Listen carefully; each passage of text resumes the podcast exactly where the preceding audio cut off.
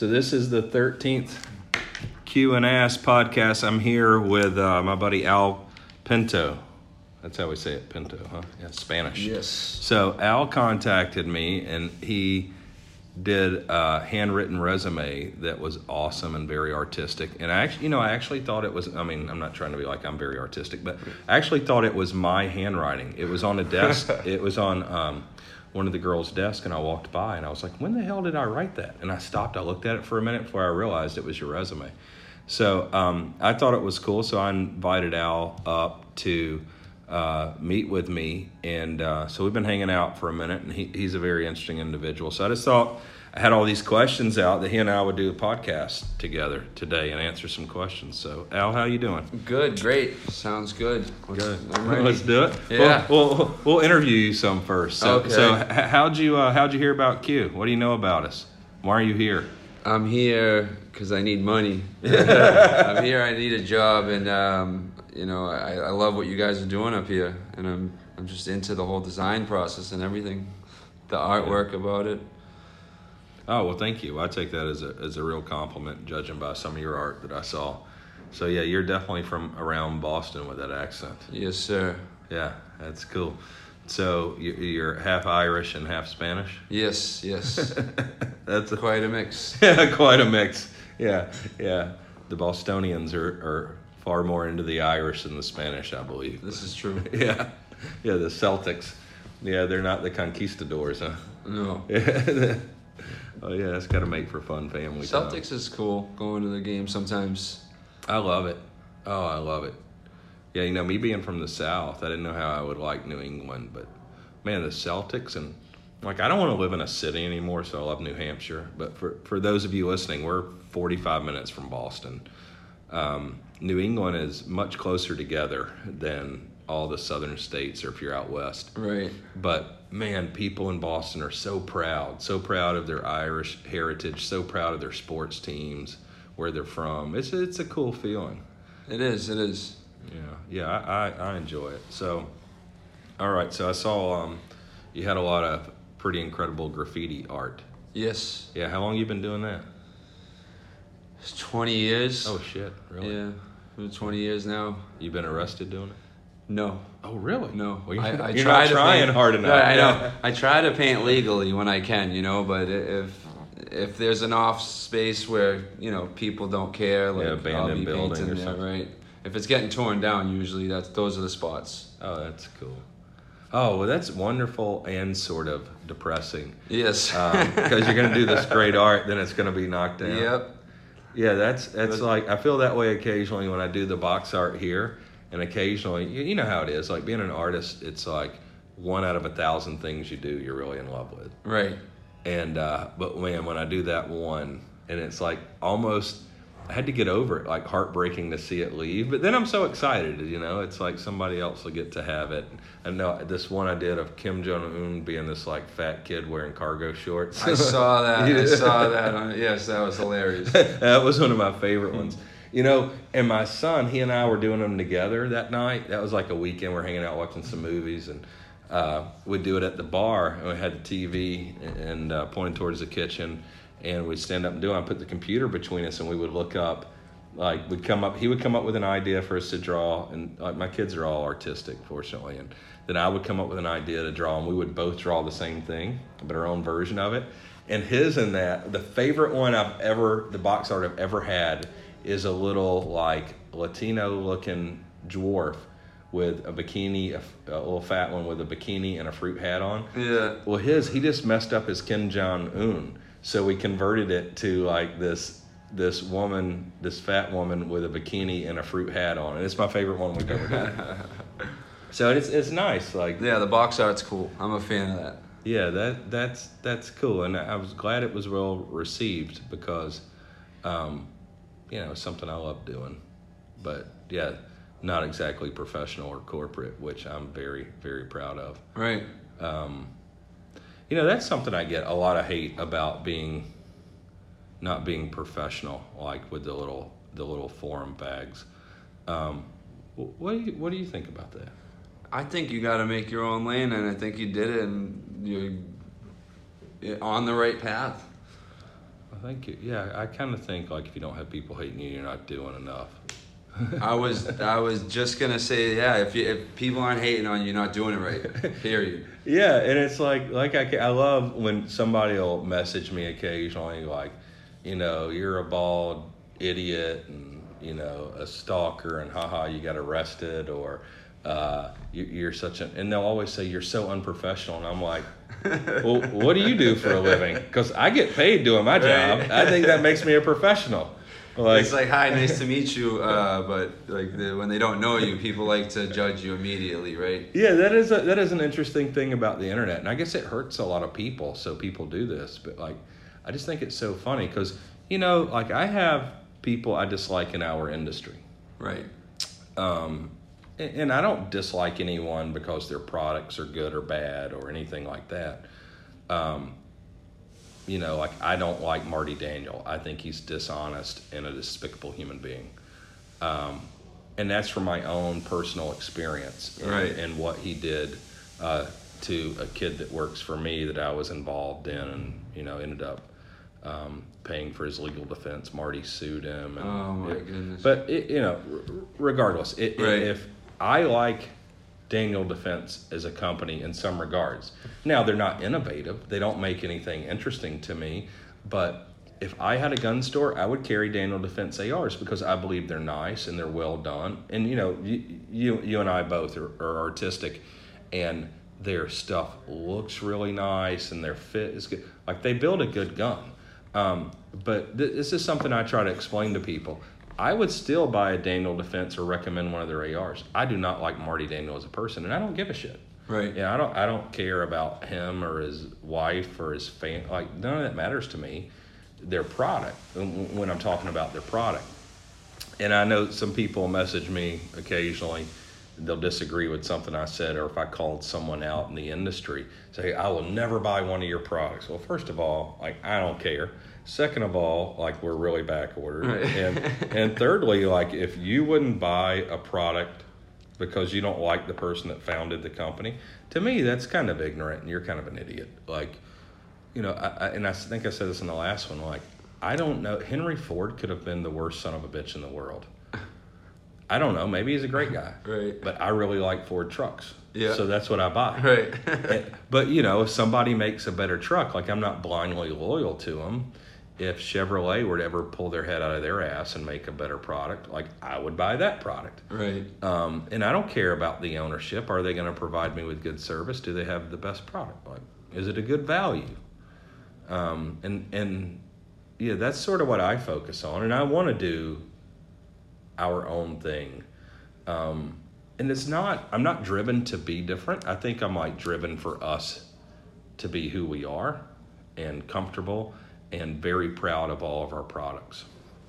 Um, yeah, and the professional thing I love. Like I like wearing flip flops and shorts. You know, I like drinking beer and cursing. Right. Um, you know, like I don't know. I I, I want to be who I am. Um, and some people are gonna like that, and some aren't. And, exactly. yeah. Exactly. Yeah, I think you have to have fun at, at work, and it's not really work. It's you know, Yeah. You get it done, and you go home with a smile on your face. Not why do I have to go to work tomorrow again? I, I know, and it's different for me because, and I don't know your upbringing, but with mine, like my parents were factory workers, they did not have happy work lives. And so what I learned was I don't want their life. And that's Right. not a dig on my parents. My Right. parents, very disadvantaged as children, they did very well. They were able to, to provide my family with a great life and great experiences and good examples and things like this. Same.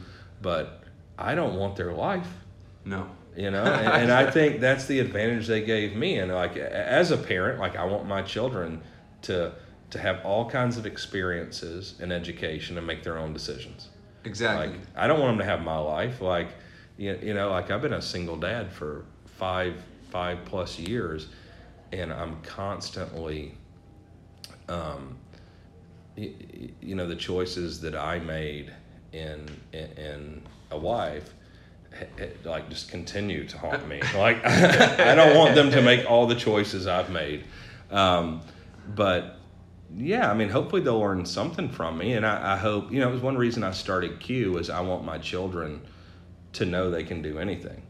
And Right. My children are impressed. You know, it was like I was just on the cover of a gun magazine holding a skateboard, and um, you know they wanted when they came here to do that. You know, there was two things when they contacted me. I said I'm not buying magazine ads, but I'm happy to support you. But I'm going to have input on the way we do the article because I because it's called Tactical Life, and like I don't Right. have I don't have a tactical life. Like I, I got a I got a single dad life Yeah. you know and um, and I wanted it done my way and to represent our company our way and and they gave me that latitude and uh, you know like my kids seeing that it's cool like my my daughter was at uh, Barnes and Noble the other night she sends me she's with her friends and she sends me a picture of of the magazine of me on the cover of it and I'm like oh you know this is one of the reasons I'm doing this um, and I'm going to do it my way. You know, because I don't particularly, I like guns a lot. I love hunting, love shooting, always have. Um, but I don't necessarily love the industry.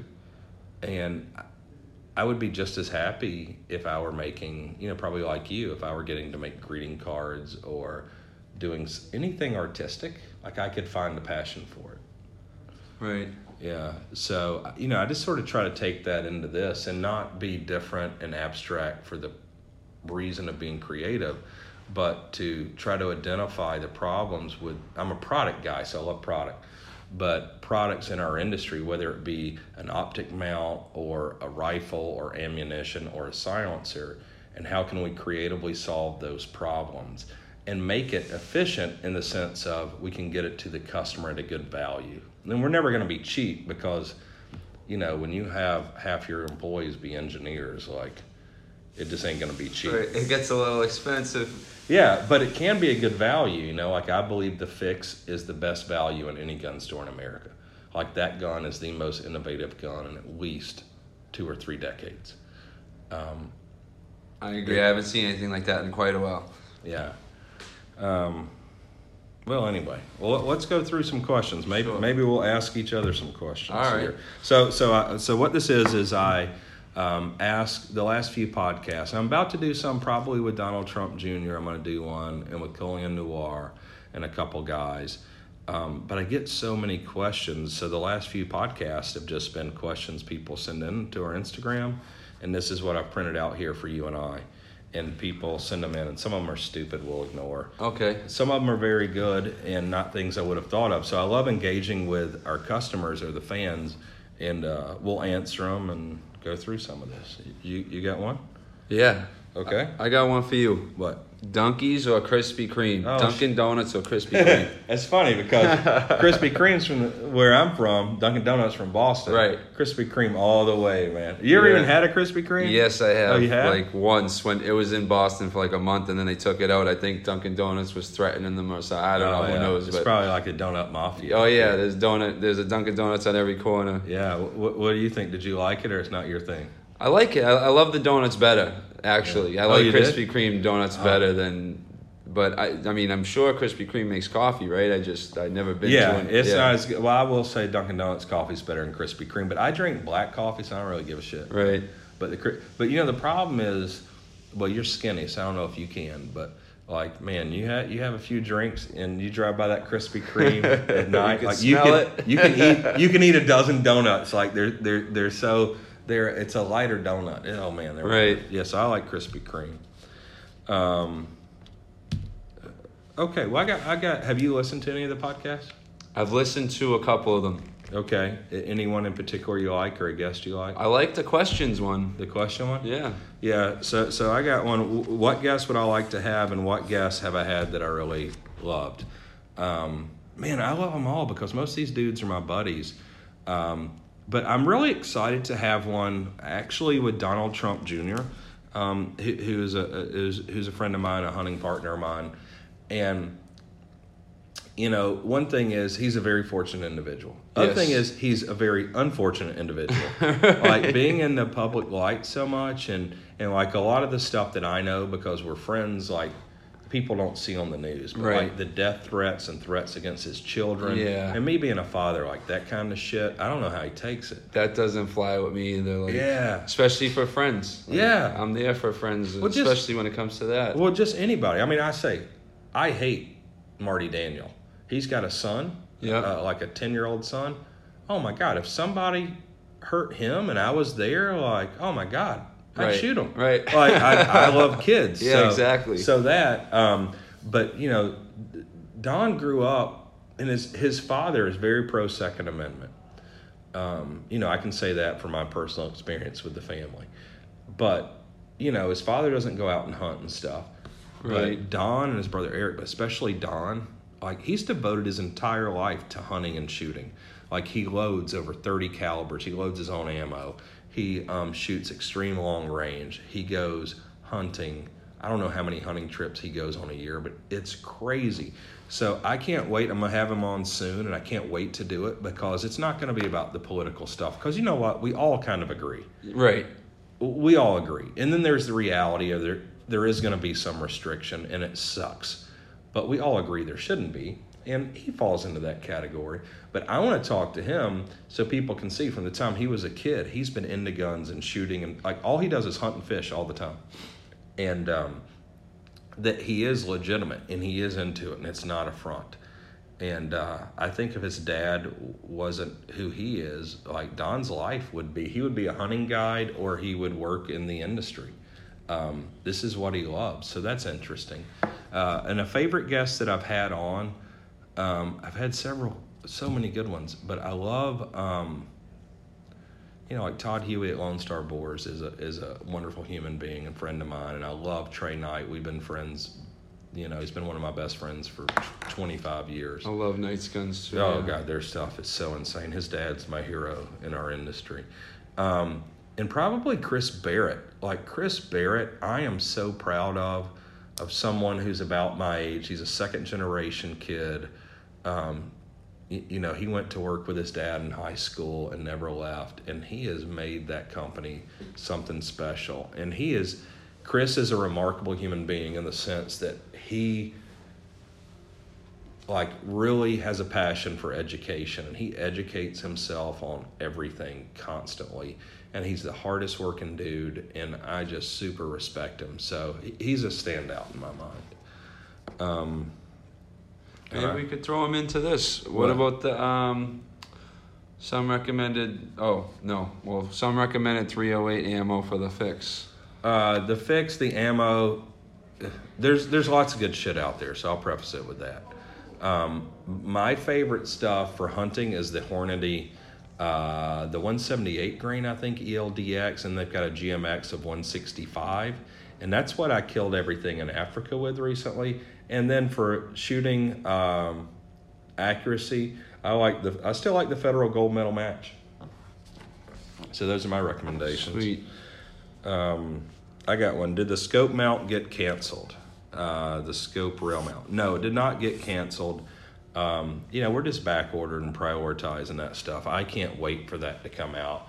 But um, we're building our own machine shop now to be one of our own vendors, and uh, that'll be something that we'll do there.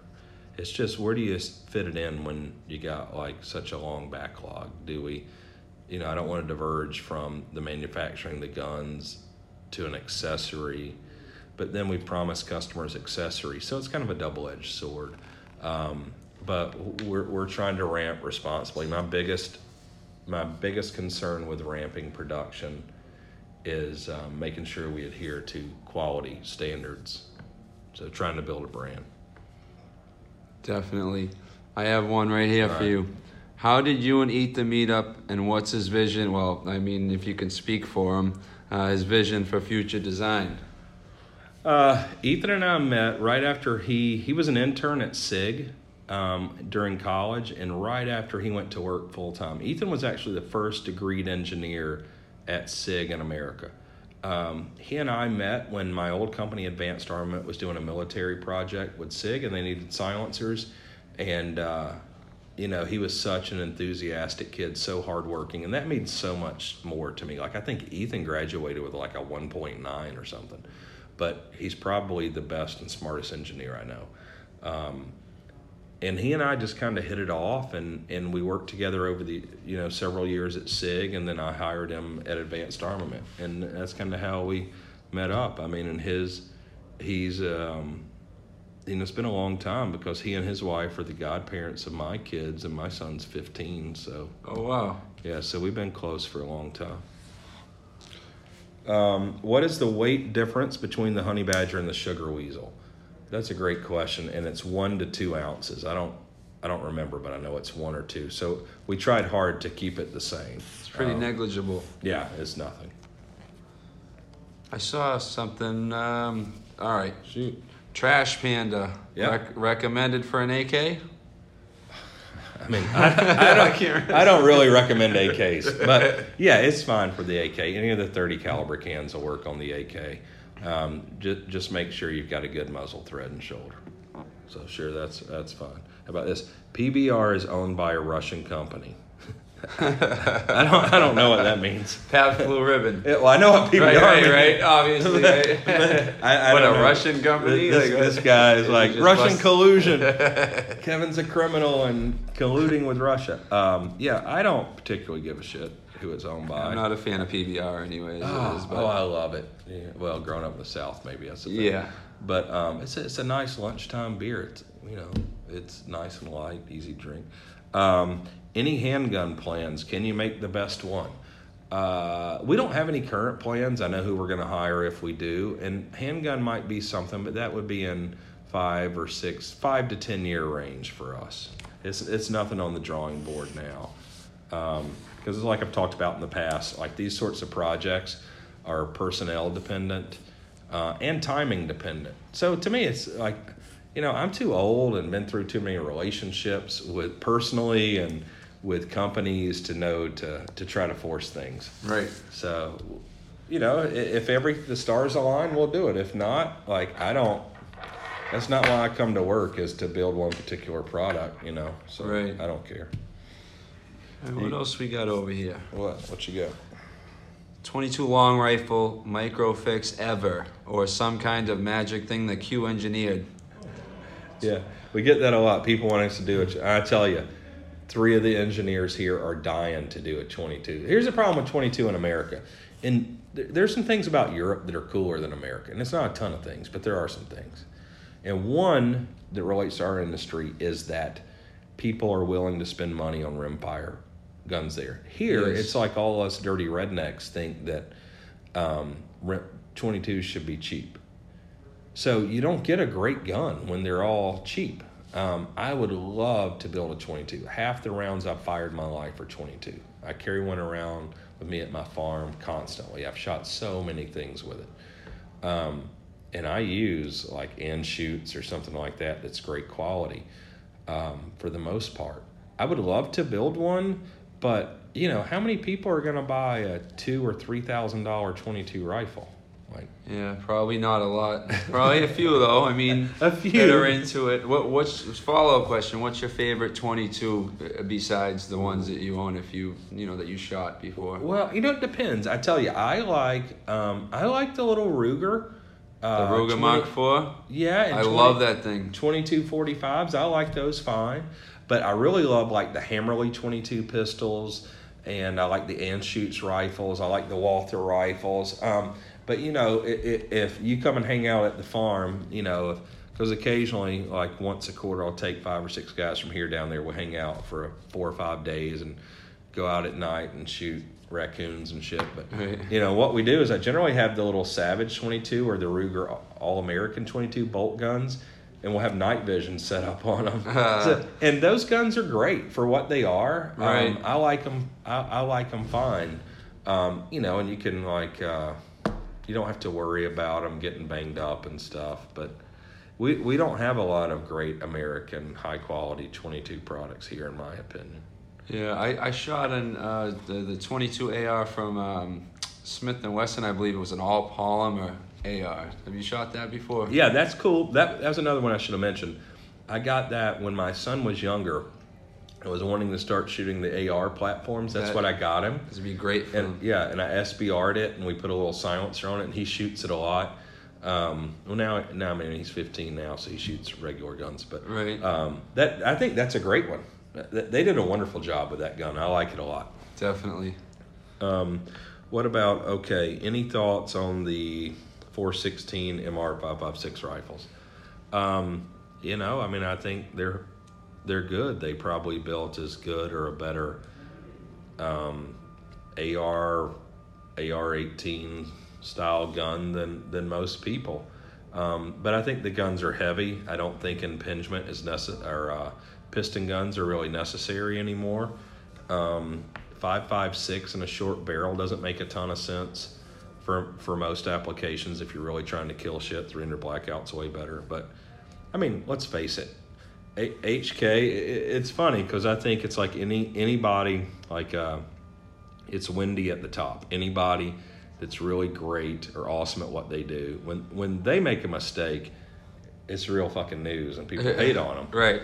But um, you know, and HK's made a couple dumb things, but overall, HK's products since conception, I, I- mean, of the company have been phenomenal. They're a great company. They have great engineers, a great culture for engineering great quality guns, and they kick a lot of ass. I like their guns. I'm I a mean, fan of their gas block with the indent. Um, what would we call it? The end, the indent in the top of the gas block that goes into the barrel with the cutout.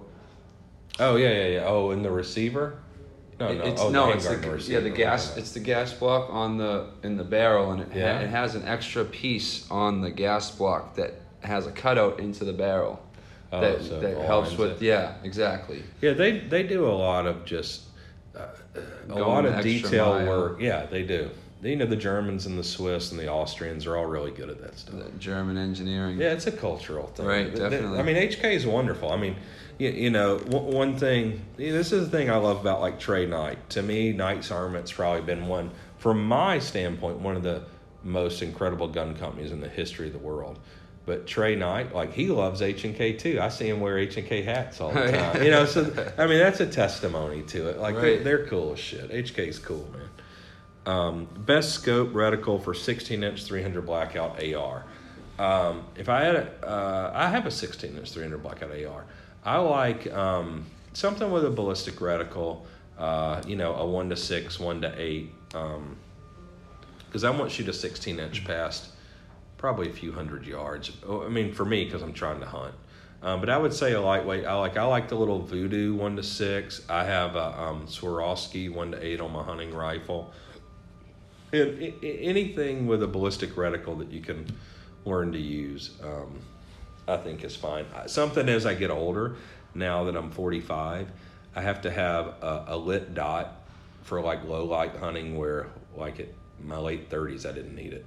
So th- that, that'd be my answer to that. There, there's tons of good quality stuff out there.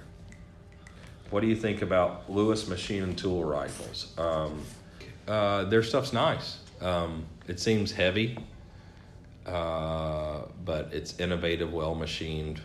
I think they make good stuff. I'm just not into heavy shit, so Right. I don't really care. I like the designs. LMT. Yeah, yeah, they're good. All right. Compare the Honey Badger to the Ghetto Blaster. Oh, okay. So Noveske's Ghetto Blaster. Noveski makes incredible guns. Of course, you know Johnny was one of my best friends, um, and they've continued. Lorena's done a great job. They've continued to kick ass. They've got key people still in place. Um, but the Honey Badger and the Ghetto Blaster. The Ghetto Blaster's got an eight-inch barrel. The Honey Badger has a seven-inch barrel. Uh, we have an adjustable gas block. I don't think they do. They have ambi controls. We don't. Uh, they're a pound heavier. We make their stock and all for them. Um, we're a pound lighter, and, and they do guns, good looking guns in different colors. You can get several different colors where we only clear anodize. Right. And to me, and, and they do five five six, and we do only three hundred blackout. They do both. So those are the differences. I think they're both badass guns. I've got one of the ghetto blasters. I think mine's three hundred blackout. Um, it's great. Uh, yeah, that's it. Got nothing to say negative about it. Um, I got one. Oh, this is a good one. What do you think about the KAC, the Knights Armament Mark 23 suppressor? So, for those of you that don't know, the Mark 23 was a government program. It was an offensive handgun program, which was stupid. But this giant 45 called the Mark 23 um, ended up being the SOCOM designation. uh, and it was for an HK pistol that was kind of based on a USP. Great pistol, I love it, but it's huge and heavy and kind of useless. But it's so accurate. Oh, the gun's so fun to shoot. Knights did a silencer for it, which is incredible, but it's heavy. But it was the first dry hearing safe 45 can, but I think it's only hearing safe on that platform. Dry and wet, it's incredible. Um, it was they put so much R and D and effort into it. Um, you know, Doug Olson was the engineer there then, and uh, Trey and his dad worked on it with Doug, and uh, I think it's one of the best suppressors ever designed. He uses uh, the initial ones used um, uh, stainless tubing that was crimped into a cone and welded. Um, the silencer's incredible. I love it. I've got one. Um, I think it's great. I got a good one for you. What's What? your favorite state to visit and why? Oh man, it varies so much. Like hunting season is a different answer from summer. Uh, right now, I've been going to California a bunch with my son. Um, he and I are super into skating, and we were invited to the Vans pool party like a week or two ago, and got to see all my heroes skate: Steve Caballero and Mike McGill, Lance Mountain. He won the Masters division. Nicky Guerrero, Ben Schroeder. So a shout out to my boy Mike Hamill that went with me. Uh, my best friend from childhood that I learned to skate with lives out in L.A. So I got a, a invite for him too. So we got to go together, and we started skating together when we were 12 years old. And those were all, you know, Bones Brigade were our heroes. So I Right. got to watch them skate on the front row. Man, it was awesome. Um, you know, and, hunting wise, I love going to Texas. I love the Midwest. I've got a lease with my good buddy Ben Atkinson in Alabama. Um, and I love going to Alabama in hunting season. You know, um, I, I I love New Hampshire. Um, where else have I been recently that I love? You know, the Northwest is cool to me. I love going out in the desert. You know, whether it's California or Nevada or Arizona, Mexico, Utah, uh, riding dirt bikes. Um, shit, I don't know. I like it all, man. I'll, I'm proud to be an American. I like, I like God. God bless America. Yeah, yeah. I mean, you know, for I love like Key West is super fun to me. Like Key Florida, West is awesome. Florida's so weird, I love Key West and like I love Alaska. So I might go with some friends um, this summer to Alaska. Um, but that's another great state to hunt in. So you know, I just like it all. Good. Yeah, Alaska's sick. Yeah. Um, okay, best 45 silencer for a pistol. Um, the current one, I mean, I love the Mark 23, but it's heavy and they're not really available. Uh, the Tyrant from AAC, my old company, the Tyrant 45 is the best I've ever metered. So I would still say that. We're going to, we'll come out with the Erector 45. It'll probably be next year at this point. The Erector 9 will come out at this point, or uh, this year. But that's what I would say. You got one? Uh, I did. Just uh, Oh, uh, favorite beer? I, I still I'm go. drinking uh, Stoneface IPA still, which is a local brewery here. They do such a great job. Um, it's still my favorite, but I don't know. I just like cold. Cold. you drink ciders at all? yeah, if I'm dating a 20 year old. no, I'm kidding. Um, no, I like ciders too. Yeah, they're good, but you know, like I just gain weight so easily now. I don't like drinking. Like I gain even more drinking ciders, but Right. yeah, they're good. That's what Down east makes a good cider. Oh, down east is awesome. East, the yeah. girls here, that's what they drink. We get that for them. Oh, nice cider. That's my favorite uh, thing to drink, right? Yeah, it is. Are we drinking yeah, with the- girls. yeah, that's that's in Boston, isn't it? Yeah. Down east. yeah. All right. How about this one? Um, how come we don't see Q at events like SHOT or and the NRAAM? Oh, that's a good one. Um, you know, there's a lot of reasons, but I just we don't go to Shot Show. Um, it's expensive and it's a big commitment, and uh, and and I and I did it for 20 years, and it's exhausting to me. And now, like the last five years, like I have full custody of my kids, so like traveling is different for me now. Um, and you know, I kind of made a commitment for my kids to not have nannies and stuff. So so I'm I'm very involved with my kids, and I don't want to go for a week or two unless it's something I really want to do. You know, I usually go on a, a hunting trip or two a year. That's really the only time I'm gone. Um, but you know, the rest of the industry is suffering, and we're almost a year backlog. Like we're four months back ordered on silencers right now. Right. Like I don't need to do shows. Like like I might do a show if if they paid me to go. right. Um, but outside of that, and I like NRA because I like interacting with uh, the end user. But still, it's like, what do I do? Take engineers out of here when we're working on production and building guns to like go to a show to sell more guns when we're back ordered? It just seems dumb to me. And I don't like the the shows. I don't like the way the industry's run. I don't like distribution. Like I want to be sort of, um, you know, I want to be the spark that changes all of that stuff to make it, you know, not cost a company fifty to a hundred grand to go to shot show. Right. to, to make it more uh, to interface better with the users to get for it to be more efficient. And i'm working on a, a thing that we'll do for media because you know at shot show it's just dealers and distributors and stuff. So the public can't come there but i'm working on a deal for that i'm going to start doing with media where we're going to go to like a private ranch and have an event for them that uh, i'm going to host and control and it be more like a party and a good time. Shot, That's a show, good shot show is a lot of work. It's not fun. Like I have fun generally about anywhere I go, but um, I think for most people it's it's not fun. And I think if I want media or distributors to come spend time with me, this should be something they want to do. Just like I feel an obligation, as you see here, you come to visit today. I feel an obligation to my employees that this is a place you want to be. Right. Um, you know, it's like when we do T-shirts, like when we do the mystery shirt that we just did. I want the mystery shirts. Like we put a lot of work into it, and we're so thankful and grateful for the people who trust us and send us their twenty six bucks to do a mystery shirt and and all. But we put so much effort into that because I want you to love it when you get it. Like I, you know, it makes no difference to me if we do mystery shirts. Like the money that we get from that is nothing. It's a creative exercise, and that's my own way to market and to build excitement for our brand. Like I don't get money for it really. Like it probably costs me more than we charge, but but I love it and it makes sense to me as we're trying to build a brand and really connect with our customers. So I just think these things are more important to me than doing doing a show, and I think it's working because like we're kicking ass. Nobody else has a back order right now. right. Yeah. Oh, I have a good one right here. All right. Suppressor covers, worth it or nah? I guess I'll throw Magpul in there too with their suppressor Oh. cover. That's great. Um, I say no. They're heavy. They're expensive. It's an additional part.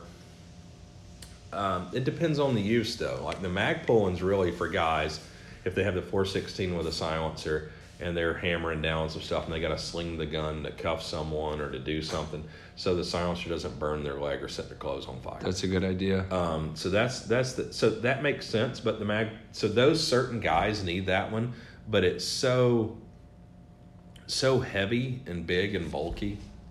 I don't like it. You know, Ethan did something brilliant here. He came up with a Cerakote mixture that met the um, Mirage requirements for a Mirage cover for the PSR thing for the sniper rifles without us having to have an additional fifty to hundred dollar part that adds, you know, ten ounces to the gun. That's Right. really the way it should be done. E- Ethan did that, and uh, we've done it for some of the military groups. Um, but I also hate painting shit. But it's better than putting a cover over something. I agree. Um, thanks for not over engineering and pro- uh, bullshit and providing smart, effective products. Well, thank you, Robert. That is very nice. Uh, what weight grains optimum for the 308 fix? I think I covered that earlier. If you um, shoot the gold medal match, they have two different weight grains. They both shoot good if you're wanting accuracy. The Hornady GMX in a 165 or the ELDX in a 178 are great um, odds of another podcast where you discuss the history of the industry, designs, origins, etc. Okay, I'll do that next. So I'll start asking questions for that one. That would be good because I see, especially as some of the haters try to recreate history that you know happened when they were in middle school and I was there. Um, I'll fill those questions and give honest answers from you know someone who was there and is not doing Google research on it. All right, so uh, this goes to the haters right here. Um, does the Q parody account get under your skin? Which is news to me. I didn't even know they had a parody account about you. But No, no. Um, you, you know the thing is, well, I don't, I don't see how it would in any way. I'm trying to think of a way it would get under my skin. Um, I don't. If they involve my kids, I might right under my skin. But, you don't cross that line. Yeah, it's like, uh, you know, like talking about me. Like I fuck up a lot, and I'm the subject of stuff, and I'm the best at what I do. So, you know, I expect it. and I don't care. But that account I think you're talking about, that's just that's uh, one of the wannabe haters that has that works doesn't own. He works um, at a company, and they're trying to compete with us. And Right. um, so I think it's hilarious because that little idiot spends his time. Like, because I see him all over the forum. Like he's such a little douchebag. I see him all over the forums and Instagram. Like half of his time he's awake is spent hating on me. And what I love is because he's a reasonably smart kid, but he's just stupid in the sense of being immature and um, not effective at his job. Is that all the time you spend on like creating Instagram accounts and going on forums writing about me is time you're not working. Exactly, and you live rent free in his head all day long, right? So yeah, and it's like you know you, you can try. You know, the, the thing like that is no one that's he's never done anything of any relevance, um, and and those people would never bother me. Like now, if it were Chris Barrett or Reed Knight or Mr. Heckler, Mr. Koch, like if they were critical of me, I, I would probably listen to that and it might affect me some. But like these little fags that go around doing this, um, you know, and attaching photos and rewriting history and providing links and their own narrative things that happen, like I just think it's hilarious and I laugh every time. And then somebody prints them out here at the office and, and we like drink beer and laugh about it. so, but no, I don't like I can laugh at myself. Like yeah, you know, I'm successful not because I'm I'm really smart. I think it's like I'm motivated. I'm reasonably smart. Um, I have grit, and I'm willing to make mistakes and fuck up. So like I know when I fuck up. Like you pointing it out doesn't. like if you can offer me a solution to where I can improve, that's fine. But like it's just like if you called me bald right now, like, Right. you're not gonna offend me. Like, like motherfucker, I know I'm bald. Like what do you offer me a hat? I Like, know. so I, I. So, yeah, I, I think it's funny. I think it's great. I think they should continue to do it. And you know, if we weren't kicking the shit out of everybody, they wouldn't be making memes about us. right. So we we encourage him to continue. Yeah, I think he should. because he gives us a good laugh. He should. Spend, yeah, he should spend his time doing it. I mean, I don't know. He's in the middle of nowhere, not building shit. That's what he ought to be doing. What else he gonna do? I know. Oh, here we go. Um, this is a simple one. Where can I view, listen to your podcast? Oh, I think everywhere. I don't really know about these sorts of things, but I could find out. But I think I Google it in iTunes and find it. Yeah. Um, but we usually have links on our. Uh, you can go to our website and there's links on there, and then also generally at uh, on our Instagram when we publish them, we provide a link. But uh, you know, there's some sort of app for Android, so it's on like three places I know because I just sort of zone out in this meeting. But um, we have a meeting about some of the marketing stuff sometimes, and they tell me this stuff and I forget. But I think it's iTunes, something for the i uh, for Android, and somewhere else. Uh, Yeah, if you But- have an iPhone, you can get it on iTunes. yeah, or you can find it on our website, or, or just send an email to info at liveqordie.com and they'll tell you where. Uh, favorite optics for honey badger. I've got two uppers for mine. One I have a Swarovski one to eight on, which I had a Vudu one to six before that. I love that. I use that for hunting. And um, the other one I have a little. Currently, I have an EOTech they sent me with um, the 300 blackout with the green deal uh, with two little dots, super and subsonic. I like that a lot. The EOTech's a little big and heavy, um, but I also like, uh, but I use it. I think it's the fastest, so that's probably why I keep it on there. Um, but I also like the Aimpoint, and I really like the little Trijicon dot. So all those high quality little dots. I don't like the Chinese ones. Like I ain't putting a vortex on mine Right. um, which theirs are probably okay, but I don't use them. Um, but I like the Trijicon. I like the Aimpoint. I know Aimpoint just came out with the new one that Larry Vickers said was real good, and you know I trust him. Uh, so any of those little lightweight compact ones. I like the. I had the um, Leupold Delta Point Pro on for a while, and I love it. It's the lightest, most compact. But man, Oh, I we like were- that we- thing too. yeah, I was out in Texas though hunting, and it was like super sunny, no shade, and I had a hard time finding the dot um, in the middle of the day. So- Yeah. and I couldn't make it any brighter, so I didn't like it. So I took it off immediately, and that's when I put the EOTech on, and I can adjust the brightness to where, you know, 110 degree day in Texas with no clouds, I can find the dot at noon. So Well, all right. Second part question to that question. Yeah. Do you like the throw levers that they have on, per se, like an Elcan optic that switches No. from one to four Oh. immediately, or do you like the? Ooh. Do you like the zoom in the middle? No, I like the I like that flip from one to four, but the Elcans are just heavy generally. Yeah. If there are. was a lightweight one, I think that's tits. Like if somebody did it on a mount, um, like we, we did a prototype here actually, and I know um, an engineer that used to work with me and Ethan, Eric uh, Burt, who is Reptilia, who they do awesome scope mounts now. He was one of he he and Ethan did the Honey Badger for me. Um, smart kid. Uh, I think maybe they were working on a mount. We were working on one, and maybe Wilcox did one. So eventually, having a mount for the little red dots where you can uh, flip for elevation, it won't give you magnification, would be cool. But I, I like those Elcans. They're just too heavy for practical use. If you have it on a machine gun, it's cool. But I'm Right. not going to put it on the, a four and a half pound honey badger. Yeah, and that scope mount that I saw that does have like a lever that brings it up. That's wicked heavy too, I believe. Yeah, so you got to do one that's not that's durable, that works good enough, that's that's not super heavy. I mean, the honey badger's only four and a half pounds. Right. So if you add a pound to it, I mean that's significant weight increase. So speaking of weight, Yeah. what do you think about the rifles with cutouts, I think it's Like- stupid. F one and all that? Oh, I don't know who they are, so I'm not gonna. They make the cutouts on the like next to the bolt carrier per se. Yeah, I, I'm not into that. Me neither. Um, I, I think skeleton drilling the holes to allow dirt and dust and all. For some people shooting competition, it's probably cool. So I don't want to say that it doesn't work in every scenario, but for my use and while we build guns, um, because you know the honey badger was was designed and made to shoot people. right. and and you know that's not what I use it for. Right. But I shoot pigs and deer and coyotes and you know like I hunt with mine. So it's kind of the same thing. You know I have it in my Polaris, I have it in my Jeep. It gets dirty, it gets in the mud. So like cutting holes and stuff. Just stuff. wouldn't be feasible. No, I mean I think it's where you see the brilliance of the fixed rifle, is we started from scratch. So using modern material selection, modern manufacturing methods, modern design. We have material where you need it. We don't put material where you don't. So when you start with a Remington 700 or you start with an AR, fortunately the AR was like 50 years ahead of its time. So Right. it's not as bad, but you start with a Remington 700, a Mauser essentially.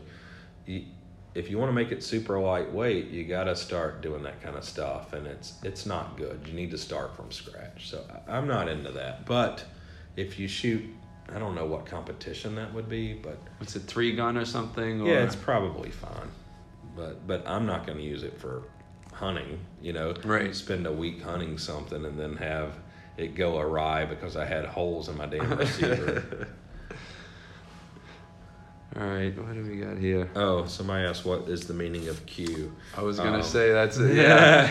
Well, I'm, not, I'm not. Well, I, I've never said. I'm probably never gonna say. But I mean, the reality, what it means for most people is, I wanted an iconic logo and a very short name, something we can engrave very small, or embroider, or engrave it big, um, and it just be more of an icon than a name. You know, I'm not Marty Daniel. I don't want to name something after me. Um, right. you know, the, as big an ego as I have, I didn't name my kid Junior, and I'm, I, didn't, I didn't name the company after me. You know, to me, this company belongs to all of us that work here. Um, so it, it, it's just. It, it's it's just a name, you know, like Oakley. They have their O or the Nike swoosh. I just wanted to combine that. Right. Um, that's all it is. I got a good one right here. Yeah. Does the bottle rocket reduce re, uh, recoil more than the cherry bomb? Yeah, of course. That's why we built it. Right. So the Cherry Bomb is a very effective, compact, lightweight muzzle brake. The Cherry Bomb or the bottle rocket goes over it and adds two additional chambers. Oh, so the didn't even know idea was to create additional chambers for further recoil reduction. So yes, that's the whole purpose is to reduce recoil. And the cherry bomb counts as a chamber in itself, right? Yeah, and you cover it up, and so it's a it's a chamber itself. Um, company you would recommend for taper and threading a 700 barrel. I think it's called Bullseye something in Kansas. Um, it's actually one of the engineers here, his father. Um, we've set him up to thread barrels for people, um, and he's done great work. You can probably find him on our Instagram. Or the thing to do, I'm sorry, I should have written the name down. I knew it earlier. It's Bullseye something. You can probably do an Instagram search, uh, but or email info at liveqordie.com and ask them, and they'll give you all the contact info. All right, what do we got here? Um, well, I think you are you already it's already out there, but maybe for those who don't know, uh, when when will, are people going to see the sugar weasel? Oh, okay. So the sugar weasel would have shipped two weeks ago, and you know, part of the way we're able to bring the price down is using more parts commonality for ARs because ARs are artificially low um, price wise because of parts commonality, and they just make so many of them. So uh, sugar weasels would have shipped two weeks ago. So by the time this comes out, it would have been a month ago because it's probably take two weeks to come out. But um, but we got in the most common part, the carrier, and it was out of spec. So we had to get another 500 carriers in. Um, so it delayed it uh, almost two weeks. So they're coming out now. But it's the first, it's exciting. It's the first gun we've never done a pre order on. So we're going to offer them to individuals first or through the website site. We'll ship it that day. They'll be in stock, and then it'll open up to distributors um, within a month or two, or whenever that demand slows down from the the end customer. But it's a great value, and that gun's awesome. And uh, I'm interested to see how the market reacts because it is kind of a, a kind of a low bar for for us. But you know, the idea was uh, with the honey badger, the receivers and the stock are very expensive. So we replace those with more common parts, and we can deliver a gun that's almost a thousand dollars cheaper to our to our customers. You know, a lot of our customers are young too, so I appreciate that. I remember when I got out of college, didn't have a lot of money. Um, so that's what that's for. Um, mini shipping date and six five Grendel barrels. Uh, six five Grendel barrels will probably be end of the year, early next year. Um, and the 300 blackout pistols in a mini will probably be um, Q4 this year.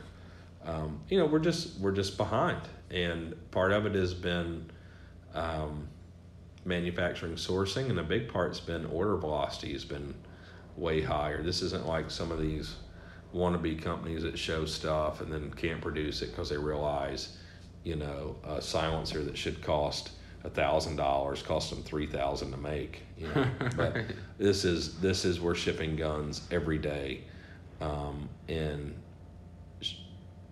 production is increasing at an increasing rate, and order velocity is outpacing that by several fold.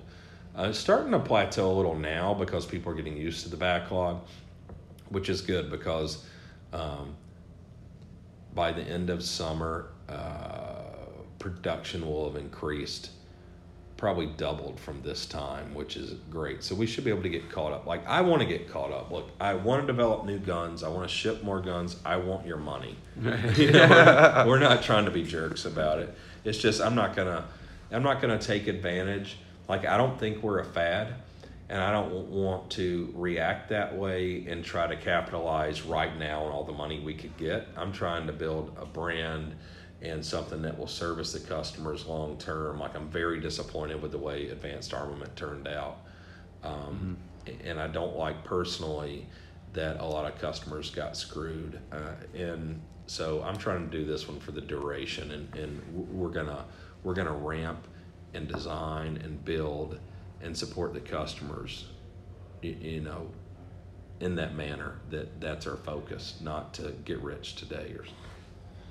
Um, this is a good one. Uh, how much patience does it take to answer the same questions on IG all the time? you know, it sometimes a pain in the ass. Man, I got three kids that are like a year apart. Like, I, I get that all the time. Like, you know, um, it's okay. uh, I'm just glad people are asking. I guess. Right. The hardest part design on the fixed rifle. Um, I'm probably not the person to ask. I designed out of six of us. I designed the least amount of things. Um, the cam was difficult, uh, but the hinge for the stock is incredibly brilliant and difficult and one of the hardest parts. Although that seems stupid, but you'll never see anyone complain that they've got a loose hinge on their gun and they'll have a loose folding stock. And that's the brilliance of that design. It's one of the things I'm most proud of. Um, and and Brian, uh, the engineer here, that's all he worked on, I think, on that gun for the most part. And he is one of our smartest guys. And uh, uh, I love that hinge because Nick, who is the head designer of the gun, he didn't want a folding stock because he he'd never seen one that wasn't loose. Yeah. So it was like pissing him off that I was insisting on a folding stock. so I talked to Brian, who's probably our biggest nerd here. Uh, he's one of the coolest dudes, and I was talking to him about the hinge, and um, he said, "Yeah, I've got an idea. We can do one that, as it wears, will continue to stay tight and never get loose." And uh, I think it took him about three months. And he had to design one that we could metal injection mold, and also one we could machine until volumes got to that point. And um, so it was a ton of work, and it's a difficult part to make, but it's it's one of the most brilliant parts on a modern firearm. So I'm very proud of that. Oh, I think this is a setup right here. All All right. right. Which buddy do you prefer, Kristy Swanson or Sarah Michelle Gellar? Maybe Kristy or Sarah's asking you that. I'm not sure. I don't. Who is this? I don't. Do you know either of these people, Kristy Swanson or Sarah Michelle Gellar? I'm pretty sure she was. Uh, Oh, that's an I think actress. was my buddy's girlfriend for a minute. is that Buffy the Vampire Slayer? I right. think so. Yeah, my buddy went out with her. I don't know. Christy Swanson. What's she look like? Mm. I, I have no clue. I don't know who Kristy Swanson is actually. I don't know. She sounds hot. Yeah, come in and we'll say I'm, hi. I'm unsure. Um, favorite type of beer? You know, I don't know. At this point, like I like IPAs. Uh, this summer, I generally like uh, something lighter. Um, I just I like beer. I mean, I like all alcohol, really. Um, we're not super picky. Favorite from Chick Fil A, Ross. You son of a bitch. um, yeah, I miss Chick Fil A. My my favorite thing, current, you know, um, no, my favorite thing from Chick Fil A is a Chick Fil A sandwich actually with pickles on it. But I eat everything, man. Chick Fil A is just like they've done so good. We should all aspire to to do what Chick Fil A has done to fast food. I like Chick Fil A myself. There's, I know you guys have some down there now. I, I don't know if there's any in well there might be one in Boston but uh, Yeah, I haven't been to any in Boston. Oh. I, I've been to some down um, further down south I believe. Yeah. Yeah. They, they just put one in Methuen close to here. We've got one, in, well, two in New Hampshire, both in Nashua. One's in the mall and one's a freestanding. Uh, they're wonderful. I miss it. Um, yeah, and in the morning, I like the chicken biscuit, add bacon, egg, and cheese, which is a, a real meal. Man, that's delicious. And You know, up here, I saw the other day. I, I took I took my son. We went skating at the Nashua skate park, and so we always go twice. We go down there to skate. We eat breakfast there. We go skate. We eat lunch there. We come home, and uh, they have like fish tenders now, like fish sticks up here. Yeah. It's freaking great. They have this frosted key lime shake. Oh my god, it's a miracle. I don't weigh three hundred pounds. Um, wouldn't it be good to release a 338 s- yeah silencer? Uh, yeah, so I, I get it. It does make sense to bring the 338 silencer out before 86 blackout comes out. Um, the issue is we're we're four months back ordered on silencers right now. So I think this month we cut it down to about two and a half months. We've increased production, uh, and we want to bring the jumbo shrimp and the 338 can out but we're not going to cut into the current back orders to do it. We're going to try to get that squared away. Trust me, I want it too because I hunt, and I have Ethan right now hand loading me eight six ammo if Warranty doesn't get it to me, and um, I hunt with that, and I need uh, a, a a real silencer for it. We we bootlegged one here for it. I have an R8 one right here. This is pretty good. Uh, Yeah. Any any good manufacturing tech trends you see that haven't made it to the gun world yet? If you can think about one off the top. Some cool stuff I've seen is this spray titanium that's really neat. Um, so it'd be a way, kind of like they wrap barrels with carbon fiber. They do a spray with titanium for that now. uh, that would be awesome. Um, yeah, there's all kinds. Like the world is changing like on a daily basis. I agree. So I, I don't want to say a couple of the others that we're looking into, um, but yeah, there's a lot, and we pay attention to it. And you know, we got a lot of nerds here, um, and you know, what can we integrate that makes sense? And, and so we're constantly looking at that, and that's a very exciting part of the industry. With me being a product person, like I love the idea of being able to produce things differently or more efficiently and and you know we're not jump jump like we've been 3D printing silencers. Ethan and I won a military contract, Advanced Armament, 10 years ago with 3D printed silencers. So you know like Daniel Defense or none of these companies invented that, and people had done it even before us back then. Um, but we're paying attention to this stuff, and when it makes sense, we integrate it into production. And sometimes like we've integrated some the manufacturing right now into silencers and rifles, and we don't discuss it because we don't want the Griffin Armaments or the CGS or the Daniel Defenses copying it. Right. Um, so we'll let them figure some of that stuff out on their own. Hey, I got I got one. Somebody says number one set up for coyote hunting in the Northeast. It's a 16 inch fixed rifle, man. Um, I would use a honey badger most of the time, but I have some that come in sometimes at 100 to 150 yards. And with the 16 inch, mine's a 6.5. You guys probably don't have that yet, but I've got a, a 308 and 16 inch too. That thing, either one of those is great. So that, that's a setup I like. It's lightweight, it's compact, I can shoot it quickly. All right. What do you think about this one? Um, honest thoughts on the dead air wolf, man. No bullshit. Mm. I hadn't really looked at it. Um, if it's still that heavy stainless steel nine millimeter can, like I don't like heavy, and there's definitely no reason to have a stainless steel nine millimeter can. Um, but dead air products are, are generally pretty freaking nice. Um, but heavy is stupid to me, especially for a nine millimeter. Like, you know, I've got a pin gun that weighs three ounces. It's a nine millimeter. You do not need a pound and a half silencer for it. So, Right. I, I think that's silly. Uh, why 300 blackout? Like I don't, I don't really get that question. Like send something more detailed maybe. But um, 300 blackout. If you want a short barrel, and you want it to offer terminal ballistics that are effective on animals, 300 blackout is good. Um, 556 is not. And in a short barrel, it can provide the power of the AK and the sound of an MP5 SD. So it's if you want a short barrel and you want to kill stuff, 300 blackout's a shit basically. All right, so let's go to this one then right Yeah. after that. Um, will we ever see something like the Honey Badger in 8.6 made by you guys? Q. Yeah, I, th- I think you probably will. We'll see. I mean, the honey badger is kind of becoming a brand of its own. So I- Right. I, I think you will. I mean, every podcast or every month, I get more convinced that that's going to happen. Um, but it's got to make sense. We're not going to do it just to throw some bootleg stuff out there. If we can do it, a product that we're proud of, um, then we'll produce it. And if we can't, then maybe we just help Noveske and uh, you know some other companies produce them. Um, why do you use heat treated stainless instead of nitride?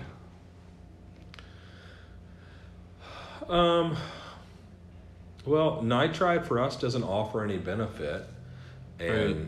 you know we'd have to send it out for that, and it can affect uh, some of the surface finish and the tolerances. Um, we use just the heat treated stainless because it gives us basically unmolested angles and surfaces to be able to align and provide uh, the proper taper with the silencers. Um, you know, we saw at SIG that offering an external coating on the muzzle devices, we couldn't control the thickness, so sometimes it would have a negative effect on the taper um, that would cause misalignment or for silencers to come loose.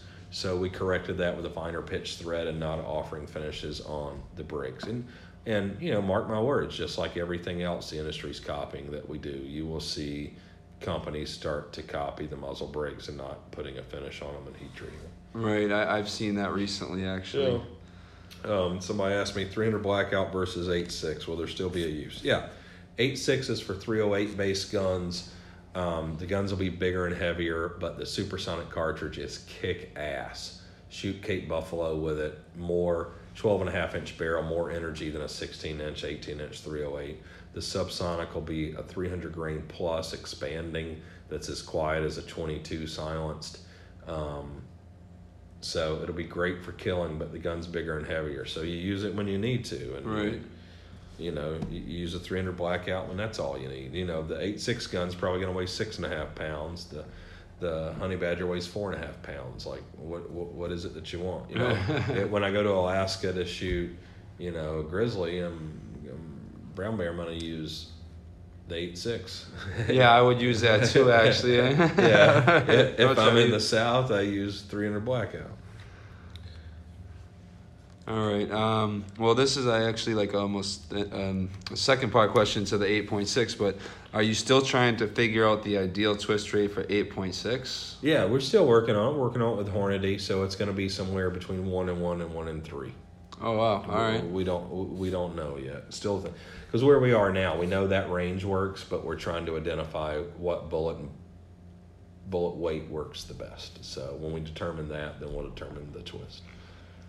And um, I don't even know if this is um, feasible right now. handguard? Yeah, because uh, you guys don't- don't. Well, yeah, you do sell yeah, I mean, look, look on the website. I don't know how much for a like liveqordie.com. Uh, I, like uh, I love questions that people can look up Yeah, themselves like, in a second. like Goo- Google an asshole. I don't know, man. I mean, I don't know. Back in the day, I would have remembered all the prices. Right. I don't know. A handguard's like two to three hundred bucks. I don't know how much they are. Um, but liveqordie.com, they're on there. We occasionally have them in stock. Um, inventory's been spotty just because we're producing so many guns, and we're not going to sell a handguard to not ship a hand or a, a rifle. So, uh, you know, we're, we're, we're increasing that as well. But all this stuff, it just takes time. Um, so that's kind of where we are. Uh, how can I get a proof research barrel for my fix uh, through them or you? Occasionally we have them, occasionally they have them. You just got to keep checking. There is no constant source right now. We're hoping to remedy that with them pretty soon. Um, in Proof Research's defense, they're waiting on us um, to provide them with more barrel extensions. But barrel extensions are all going into rifles right now, so so that's a we're kind of failing them. right. But barrels will up. be available. The switch barrel thing wasn't a scam, wasn't a bait and switch. Um, you know, we thought we would sell a third as many guns as we're selling right now. So, so the barrels are going in the guns. Right. what is your approach when it comes to designing and redesigning product? Um, if we're designing a product, the, the approach is what is the goal? What is the best thing? Um, and you know, from there it always it splits off. What's affordable? What can we do? What manufacturing methods are feasible? Um, when it comes to redesigning a product, like what's the problem with the product is the first thing. How can we make it better? How do we manufacture it better in a way that we can get it to the customer at a good value? And and that's basically it. It's pretty simple. Um, can can people get a sneak peek at the blast shield? No, I haven't even seen one except um, we printed one out here. So I was gonna 3D say I have no clue what the blast shield even is. Goes over the cherry bomb. Okay. Um, so uh, direct sound forward. oh, okay. Yeah, something like the almost like uh, Noveske's pig, right? Oh, is Yeah. that what it is? Like, yeah, yeah. yeah, yeah. So a lot of lots of companies make them. This isn't anything new. Um, I we, we printed out about five or six different ones. I worked on the design with Patrick here, our industrial designer, and uh, I finally agreed to one. And I think they're due in this week, but I haven't seen a metal one, so I can't provide any pictures. But um, it's nice and it's sleek and it goes with the lines of the gun. You know, Patrick and I are super queer for that stuff, so we put a lot of effort into it. So, you know, truth be told, I did the bottle rocket and I hate it. It's disgusting and ugly, but it's an effective product. It works well. Um, the blast shields is a good looking product. A new market. I mean, I don't. Eh, a new market you would get into if you still had corporate level resources like uh, FN, Sig, Smith and Wesson, etc. So a new You know, market. um, I, I don't know if it's within the industry. I mean, I, I imagine my son and I also could start a skateboard company. Right, and you've done the skateboards. But uh, with guns, I mean, as I get older, I probably a shotgun. Um, I'd love to do a handgun, but I know how much work that is. Yeah, there's lots of things I would do. I mean, we have a list of like 50 things we want to do. Right. Part of it is resource, whether that be human or finance, or you know, um, you know, machining, whatever. And then part of it is um, timing. Like, w- w- what's viable? Just because I want something doesn't mean we're going to do it. If it doesn't make sense for, you know, the current market, we're not going to do it. I'm not going to force it. I don't care. I'm happy enough. Um, but yeah, I would love to do a shotgun because I think we could do something a little better. I love Beretta and I love Benelli, but I Oh, think we could do something. nice. Yeah, they're great. I think we could do something better, and and I love handguns, but I don't. You know, now I used to target shoot and competition shoot a lot. Excuse me, but now I just like target shoot at my farm, screwing off with my family, and I hunt. So I don't really use handguns. 'Cause I- I don't hunt with a handgun. Um, so I don't care about handguns that much, and I live in New Hampshire, so I don't generally have to worry as much about being mugged and robbed and murdered like I did in Atlanta. So like a handgun isn't important to me. Um, so I don't know. That's that's Um, I mean, hunting with subsonics. I'd. yeah. Hunting with subsonics, I say keep it inside of hundred yards. I've killed a lot with it. The Discreet Ballistic stuff is just the tits. Um, shout out to Dave Stark, man. He's done a great job with those solid copper turn bullets. Um, I- love that stuff. Selous, I don't even know what he calls it. I wish he would name stuff easier, but um, but uh, Hornady has their Sub X 190 that's also great. Um, but you know, if it's big game or it's a trophy game or you're in some thick brush or something, I like supersonic, man, because it drops shit. Um, but if I'm shooting pigs or I'm shooting deer on my property or my uh, my lease, like I use subsonic all the time. You, you know, but I, I don't try to stretch it too far. Um, you, shot placement's much more critical with subsonic. It's just like a handgun. You know, I shoot you with a 308 at 50 yards. I can shoot you just about anywhere you're incapacitated. Right. It- you, you know, because of hydrostatic shock and stuff. Right. But with a handgun or subsonic, like you got to hit something vital, yeah. and um, so the shot shot's much more critical. Like I, I just recently shot an axis deer with a with a subsonic uh, 300 blackout, and I made a good shot. I was a little back. It was running. It was about 75 yards. Um, I did make a perfect shot. It took us two days to find it. Oh. So you know, there goes the hide, there goes Yeah. everything. I got the skull and the antlers. You know, oh no. um, where if that had been supersonic, it would have dropped it. Right. So you know, I mean, that's that's reality. Uh, new cans down the pipeline. Like we've got the Erector Nine, we've got the Jumbo Shrimp, which is a little compact six five silencer. We've got the the eight six three thirty eight silencer. Uh, update on eight six. Uh, no real update since last time. Still working through it. It's going to SAAMI here in a couple months. Um, you know the the idea is to release components this year and to release loaded ammo next year. This could kind of go with that one. Um, what aspect of the eight six um, do you enjoy the most the, of the R and D of it? The research and development. part. Oh, well, to me, it's twofold. Um, I like the accuracy, which kind of goes with the twist. Like, what kind of accuracy can we get with subsonic at 100? And then I like the um, the supersonic. Well, both super and subsonic, just the terminal effect. You know, in the subsonic, we got a much bigger bullet uh, much heavier bullet, so that's that's better terminally. And the supersonic is just a total ass kicker.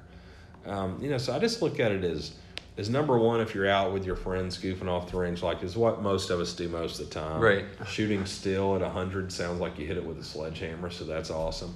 And then the other part to me, if I'm shooting an animal with the supersonic, that I can shoot something like a moose or a brown bear or a Cape buffalo or any. I would shoot anything, anything walking on land with that. So that's cool to me. Yeah, I, I would agree So with that. those things are the most fun. Alright, what else we got here? You got anything over there? Uh, Mm, let me see. Talk about that. This is all right. One right here. Um, pros cons of bufferless systems in AR pattern guns. Well, I mean, the con is you can't shoot the gun with the stock folded. So I think it's I, I think I think it's stupid. That's the con. You know, and, and it's it's weaker, it's heavier, things could go wrong. Yes. Um, you know, just to be able to stick it in a little backpack. I get a bigger backpack, like Law Tactical, I think is who they're called. God bless them. Cool idea.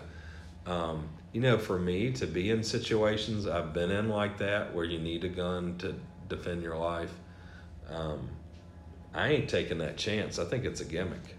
Like Yeah. I would have a bigger backpack or a better plan. Right. um, but you, you know whatever people like it, God bless them. Right. Uh, yeah, I'm not going to do that shit. If our stock if our stock folds, you can shoot the gun with the stock folded.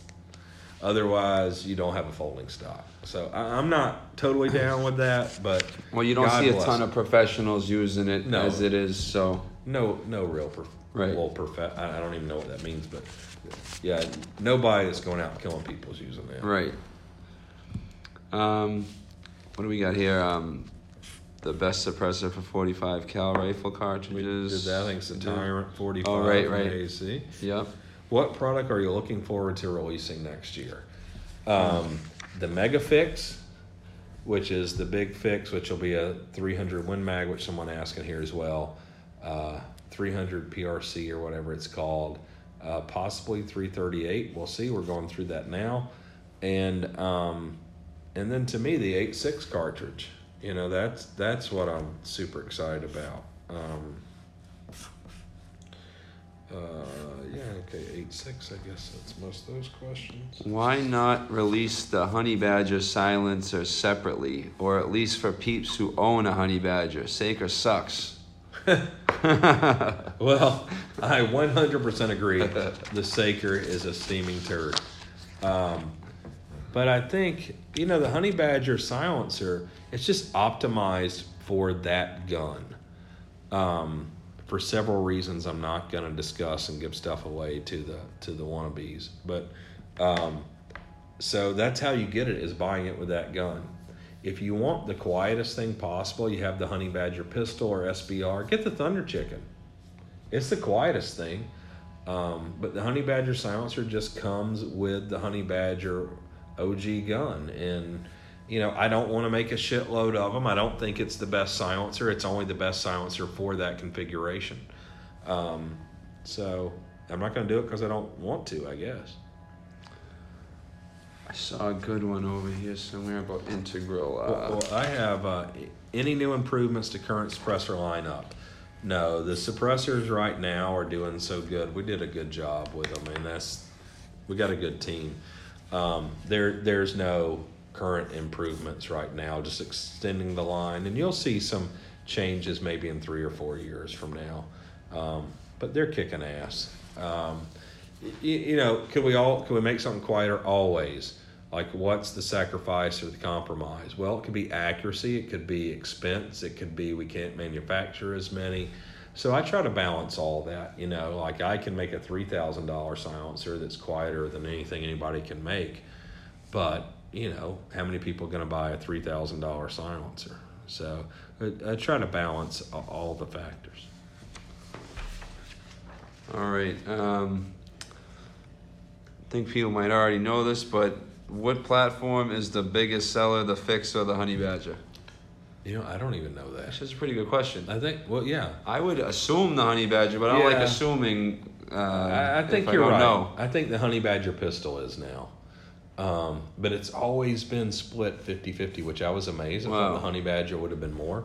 Right. But it's always been split Honey Badger and the Fix. But if we just go by SKU, the Honey Badger pistol's the biggest. And it could be the biggest, could make the Honey Badger the biggest seller overall now, but it's close. Um, Well, that says a lot though for the bolt action, uh, well, you know, mag fed, especially bolt action rifles, right? Yeah, and, and you know the 308 and the 6.5 that actually goes back and forth all the time. Right, right now the 308 is the more popular one Really? the 6.5. I wouldn't. I wouldn't think that. I wouldn't have either, but I think now we're transitioning to the 16 inch 6.5, and I think that'll probably make it more popular than the 308 now. Um, But you know, the market's a little bit fickle. But the pistol, Right. we were not surprised at the Honey Badger pistol. But when we come out with the the mini fix in a pistol, we'll see what happens. Um, plan B for a 51 tooth AAC mount, probably. Plan B for SIG cans, I don't know, probably not. Um, when are you going to have Ivan from Kit Badger on? Oh, that's a good idea. So, what are sneak questions you guys want to ask him? Ivan Kit Badger, man, his videos, I love supporting him. He's a smart guy, and God, he can shoot. Um, he's an innovative guy. I like him. Um, I mean, he's like family here. Uh, yeah, I'll get him on so you guys just figure out what questions you want to ask him. 45 erector, is it happening? Yeah, it's happening. Nine millimeter comes out this year. Forty five is probably beginning of next year. Um, five five six shorty hunter honey badger sugar weasel upper please. Uh, yeah, I think they're probably. My guess is in three or four months there will be a sugar weasel in um, an eleven inch five five six, and there'll probably be uppers. Um, why New Hampshire? Any interest in Free State Project? Why New Hampshire? Well, New Hampshire originally moved here because of state income tax. Um, corporate tax is good. Uh, there's a lot of freedoms here. Work ethic is really good here. We have just an incredible pool of people to draw from.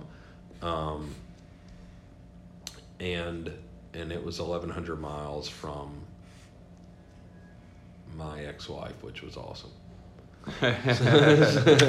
You can So still get there in a day, though, right? So and driving. Texas is looking up because Yeah. she's here. uh, so we answered those. Are you happy with the size of Q, or would you like to see it grow into a clusterfuck? Well, I love the size, but I mean, I think you're growing or you're dying. Um, so we we have to grow and improve and uh, evolve. It's just it's just part of it. But how do we do it responsibly? How do we divide it? Um, you know, I'm kind of looking at that, and you know, and I don't know the answers. The answer is yes, we're going to continue to grow, um, but I'm not sure we'll stay one company or we divide. Uh, we have such a great team and uh, a great atmosphere here, and just everyone on the same page of what we're trying to accomplish. And that's why, uh, you know, like we just started a machine shop and it's a separate building in a separate town, is to kind of keep the culture separate. So I don't know. Like I screwed it up at AAC, uh, and we were growing 100% a year, and I still screwed it up. So I, I, I, I, don't know. We're, we're, we're going to try a different way here, and we'll see how it goes. What do we have? Um, all right. Should a, he- a heavier than stock buffer, like um, heavier than, say, H or a heavy buffer or whatever, uh, be used when using a silencer on a factory built rifle? Um, possibly. It, I mean, I think look at the ejection pattern without the silencer, see where the brass is going. Put the silencer on, see where the brass is going. You put a heavier buffer in. If it goes to where it wasn't going unsuppressed, you're probably in the right spot. If it functions either way, you're probably fine. I, there's just not a perfect answer. Right, trial and error. I mean, if that. I were only going to shoot suppressed, I would probably change it. Um, if I'm not, then I probably wouldn't. I mean, yeah, the, the thing is, people worry about like wearing the gun out and stuff like that. Like the reality of the rounds that people shoot, like it's not even a concern. Right. You know, my M4, I mean, I've had M4s that I have, you know, tens of thousands of full auto rounds through, and the guns still operate great. You know, people Right. that go shoot like 20 rounds a month or worried. Yeah. I don't know. Is it gonna wear out? Yeah. uh, what else? Um, nine millimeter ETA. I guess that's the erector. It's coming this year. Yeah, the erector's sick. Yeah, honey badger uppers. Yeah, we want to sell them. It's just a matter. All the uppers are going on guns right now. Um, yeah, favorite Louisiana beers. We've had some good Louisiana beers shipped here. I don't remember the names. So, um, but yeah, we've had some great ones. Um, do you guys plan on expanding Q? Well, like you, you answered that a little, but um, I was gonna add on to that. Like, would you consider ever having um, a shop where people in the neighborhood could just stop by Oh, yeah. and buy a T-shirt and a board and see you later. Yeah, so so we're we're um we're in a facility that I lease right now. So we've outgrown it and, and we're gonna move in the next couple of years. So Ethan and I are looking at property now to buy to build a building. But I think we're gonna build a campus and we're probably gonna build sort of a dormitory type situation with a but you know, not exactly like college dormitory, but with like some awesome common areas, a great place for young engineers to live. That costs them very little money, where they're there at the shop, um, and because you know I'm going to build uh, probably a skate park at this place and some other things, but um, we're, we're going to have a store because the customer builds. We don't want to abandon that, but it start it's starting to interfere with production quite a bit. Right. So at the new facility, we're going to have a retail store that's open like Friday afternoons or something. But that'll be where the customer builds are done and where people can come in and buy some product. And, you know, we'll probably do like call machines with stuff in them and like just all kinds Oh, of fun sick. shit. Yeah. And uh, Ethan and I want to do, well, and a lot of the engineers here, we're going to do a, a brewery or a distillery. Um, also with some sort of like little bar and grill in it. Um, really, just kind of a place for us, but where we probably offer like one food a day Yeah. and a few drinks, and you can come in and have it. So yeah, we we you know part of what I love about it, and several people here, is um, the engagement with the customers and the fans. So we're going to continue that. So Sounds I, great. I love that part of it. All right. Um, what do we got here? Why don't we see? No, we already did that one. Um, all right. Uh, ETA for the 300 black mini fix SBR. Um, I, I would say Q4 this year. Um, the mini fix we're starting to build them and ship them. Um, the the the pistols are are coming, and trust me, we all want it. It was something here where I thought we would sell like ten percent as many as the full size, uh, but it, it seems to be super popular. So I'm excited to get it out there. And you see, like at Shot Show, it was like the keynote speaker. Like every company had copied the bolt action with the pistol brace, and they're bringing them out. So I'm excited to bring the gun out, but you know we got to do it responsibly. We got to attend to the back orders and do all these things. Um, yeah, this is um, one too. My first gun that I owned was a Ruger Mark One, I think, um, and it kind of went from there. So a little 22 pistol.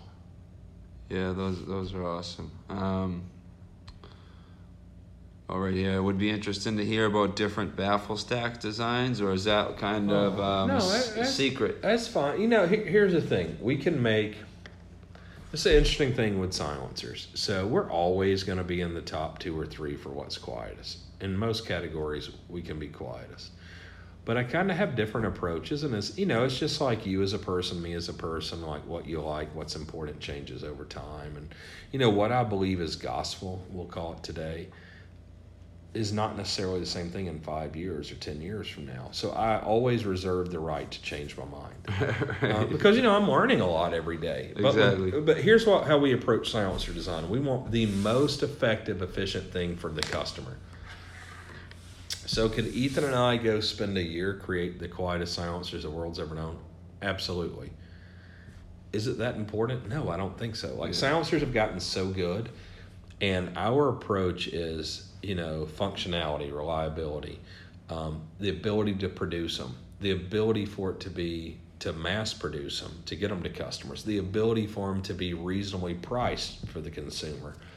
Um, you know, these are all factors. There's not, you know, the silencer game isn't who can make the quietest. If I can make the quietest but you can't buy it, then we're irrelevant. Right. Um, if I make the quietest but it's not durable, we're irrelevant. If I make the quietest but it weighs two pounds, who cares? Um, so these are things we wrestle with all the time. And I always, for someone who is, since I was a teen, I didn't grow up with guns. My parents were pretty liberal. Um, something I found on my own. Same. Yeah. So I I shoot and use guns, and I target shoot and I hunt and I shoot with my children, and I teach other people to shoot, and I get them involved in in, in this as a sport, or to me more as a hobby. Um, what is effective for them? Like what makes a pleasant experience? Um, you know, like I, I mean, is it ridiculous as it is? I put a lot into our graphic arts, like the boxes, the naming, the pouches. Like I want the entire experience to be good. Right. People positive. enjoy that. I think so. Um, you know, so so I, I don't, you, know, I, I don't, I don't know what the answer always is, but we always kind of go to what would we want as guys who are engineers, who are educated, who shoot, who hunt. Like, what's the thing we want? You would want to be able to go out and buy your own products. yeah, You didn't yeah. make so it th- there's nothing we produce I'm not proud of or I wouldn't buy. right. and and you know can, can we quantify that all the time? Not really.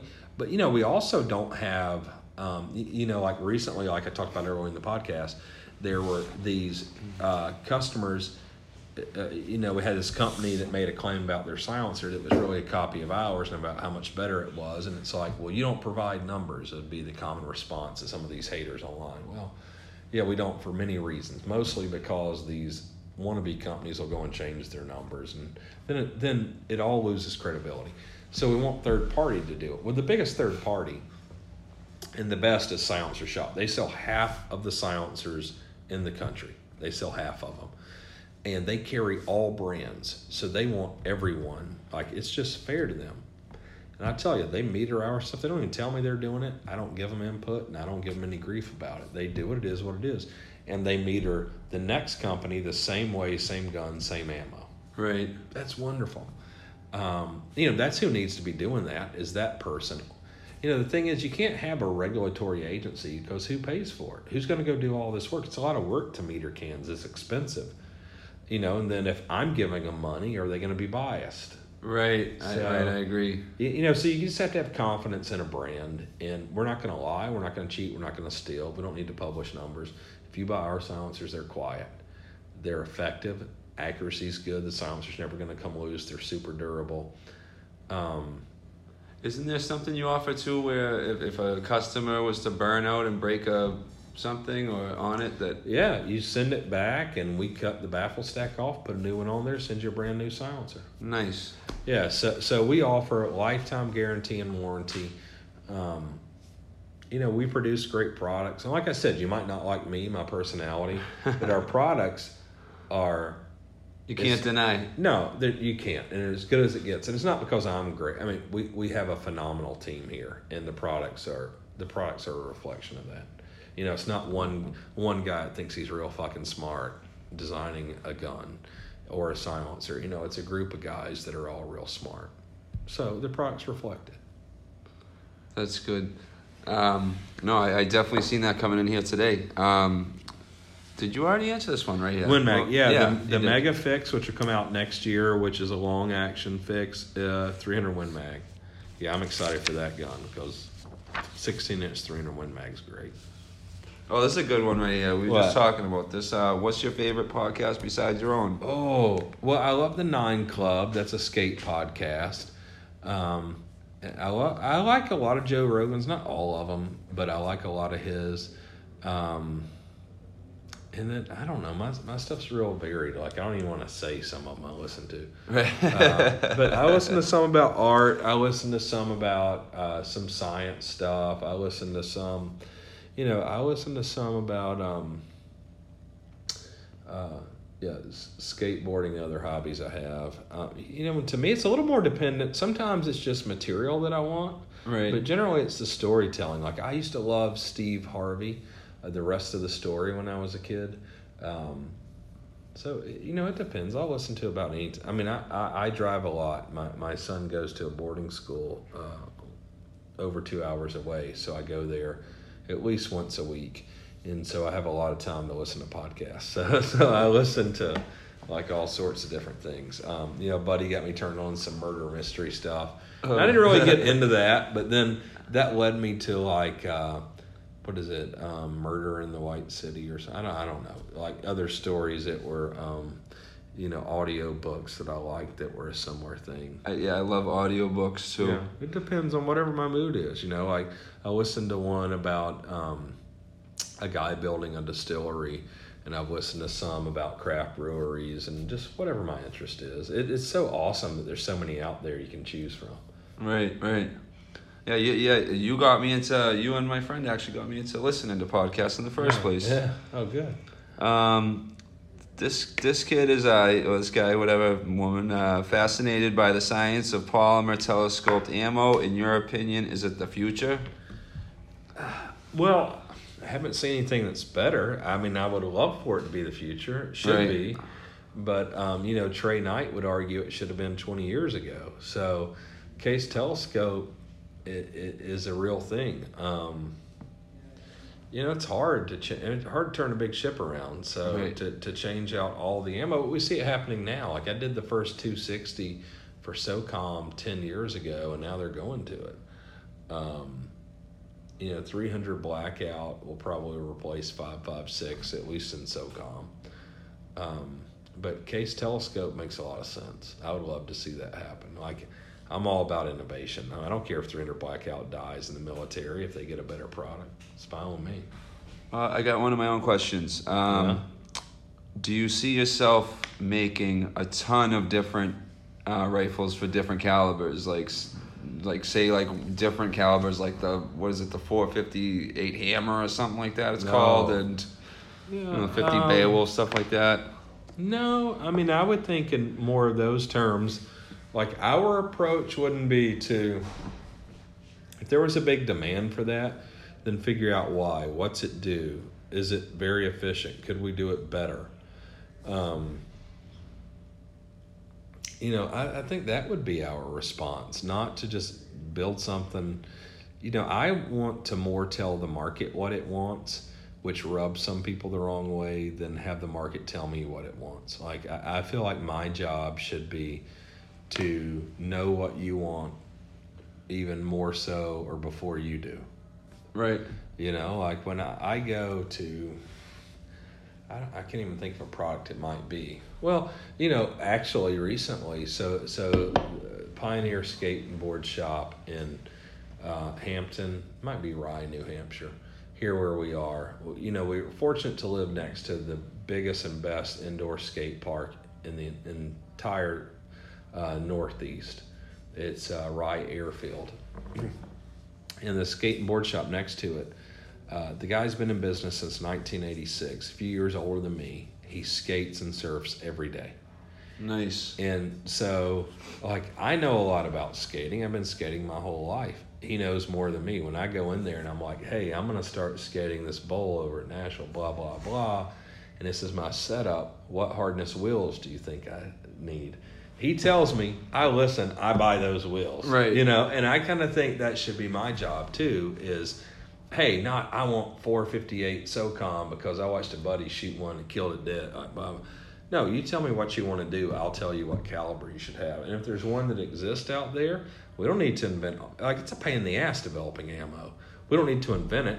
If there's something that works very good, then that's great.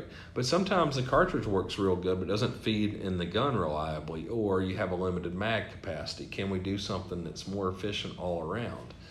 And that's where I think my position should be. Just like my buddy Steve at Pioneers telling me what hardness wheels I need for this particular bowl. Yeah. I- ran into that problem with tattoos a lot. That people would want like ten names in one little cross, and it's just not possible to Yeah. do, and you have to break the bad news to them. And Yeah, it's gonna. Yeah, it might look good. a lot of people understand, today. yeah, but a lot of people they're just like, why not? And and you kind of have to explain to them it's in detail. Um, yeah. Uh, I, I don't know these two, but you you probably do. Uh, when you going to bring Mike Mers and Rachel over to Cuba? Mike Murs. So we got Mike Murs hooked up at Silencer Shop now, which is probably a great fit for him. Rachel's actually she was just a model and a tattoo artist. She never really worked for us, so we wouldn't bring her here. Um, uh, so that's kind of that. But I think Mike's in a good spot, doing a good job over at Silencer Shop, um, and I hope Rachel's doing well. I haven't talked to her in a couple of years. No, no, you know that's That's when I was 30. I'm 45 now. Right. I, I view life differently now. Um, what are your thoughts on future of, of the future of integral suppressors for pistols and shot and or shotguns um, viable commercially? It's definitely the future, but it takes you know a good design, a lot of effort, and it takes uh, good timing, and it takes public acceptance. Um, you know, the consumers have to be ready for it. Right. Uh, you know, we saw uh, Silencer Co. attempt it, and they flopped with their Maxim Nine. But it's a cool gun. Like it's, pr- I mean, they're not an exceptional company except with marketing. From a product standpoint, they're not exceptional, but th- that Maxim Nine was pretty exceptional. It's very good. Uh, we could do something a lot better because we actually have real engineers and real handgun engineers. You know, Ethan and Brian, some other guys here Right. were handgun engineers for years. It's SIG, a real handgun company. Yeah. I wasn't a big fan of that design, to be honest. You weren't? Yeah, I No. thought it was pretty good. But um, say no, some of it's the market, and it's not. You know, they didn't do the best job they could have, and it was bad timing, and you know, and it's probably one of the things that helped you know bankrupt Silencer Co. So. You know, Wow. I, I don't know. I mean, you know, they're trying to sell or raise money right now, just like, you know, Daniel Defense and uh, LaRue and several other companies that haven't kept up with the times. Oh, one of those companies, I think, is going for sale. No, or Yeah, well, was it prob- probably was, was it Larue? No. several. Well, yeah, he, he's for sale. Oh. Um, what's the best lightweight scope mounts or rings that you prefer and use? Ooh, I like uh, APA American Precision Arms. I like Night Force. Um, the scalar works for like uh, a red dot and stuff are good, and I love the Reptilia stuff from Eric Burt's new company for an Aimpoint or whatever. Super nice. Um, that's probably everything I use. I don't like the throw lever stuff. It's heavy and you don't need it, and it's bulky, and you know either it's not a true throw lever because you have to get it so tight with a wrench. You can't use a throw lever, or if you use a throw lever, it's not tight enough to hold a zero. So I think most of the throw lever stuff's bullshit. Right. Um, and I like simple. I don't mind, you know. Like we went to the the treble on the fixed rifle to every screw is a T twenty five, so you only need one tool. Nice. So I'd rather have a scope mount with a T twenty five, Right. and then it, it's lighter, more compact. It won't snag on stuff. It's gonna hold zero. You know, like I don't need I don't need a quick release scope mount. Yeah, I think the only people that need those are like the, the guys that have their their uh, irons in the way and everything, and that maybe just go forty five. Do you like offset sights? I don't know. I don't like them. I don't. I mean, with that being said, I don't shoot a lot of people. Um, I, I don't use backup iron sights at all. Really? Uh, yeah, I have no use for it. Like I got, you know, the batteries now. The optics will last five years Right. with a battery in it. I just Right. change it every time I go on a hunt, and I don't. I keep a spare battery. Like I don't need any backup. You don't have to worry Like, about it. The only time, no, because now most of my hunting scopes I can go down to one or two power, Right. and they have a dot. Because it used to be, I remember one time when I was hunting long range, I had like a five to thirty-five scope, or a seven to thirty-five. I don't know. It wouldn't go down to a very low power, and I shot an animal at distance, and we, you know, after a while we get up to it, and thought it was dead. It raised its head up, and you know, and I, I was shooting three thirty-eight Lapua Magnum, and I don't know, the shot was over eight hundred yards, and I was twenty feet from it, and it raised its head up. And so the low the power would go, and the scope was like seven power or something. So I couldn't find Where he was. yeah, quick enough, and he got up and ran off, and it made for a long, long day. Oh man. So, um, so I don't know. I, I tend to use the lower powered scopes now. Um, well, I can shoot better than I used to could, but you know, and go down to one or two power. Then I don't need any offset sights. I just draw the power down and shoot. Yeah, I think people are uh, too worried about um, every single way that they can get something on target. Uh, just kind of add unreasonable stuff to the on top of their gun, unreasonable weight. It's you know, and for me, it's a little different. Like I'm jaded. I've been in the industry 26 years. I'm not trying to be super tactical. Right. But you know, some guys they want the sling that their uh, favorite guy, Kyle Lamb or Larry Vickers has. They want the backup iron sights. They want all the stuff. Like I want my shit as light and simple as possible. Like that, those are always my goals. Like I want to be able to be efficient. I want to be able to hunt and slip on vans and shorts and t-shirt and have a gun with a two ounce sling that I can carry and not notice the weight and I can you know it's I want simple and light. Like I'm not into all that other stuff. All right, what what do we? Oh, what do we got over here? Uh, have you had a chance to shake 9F, the new A tip?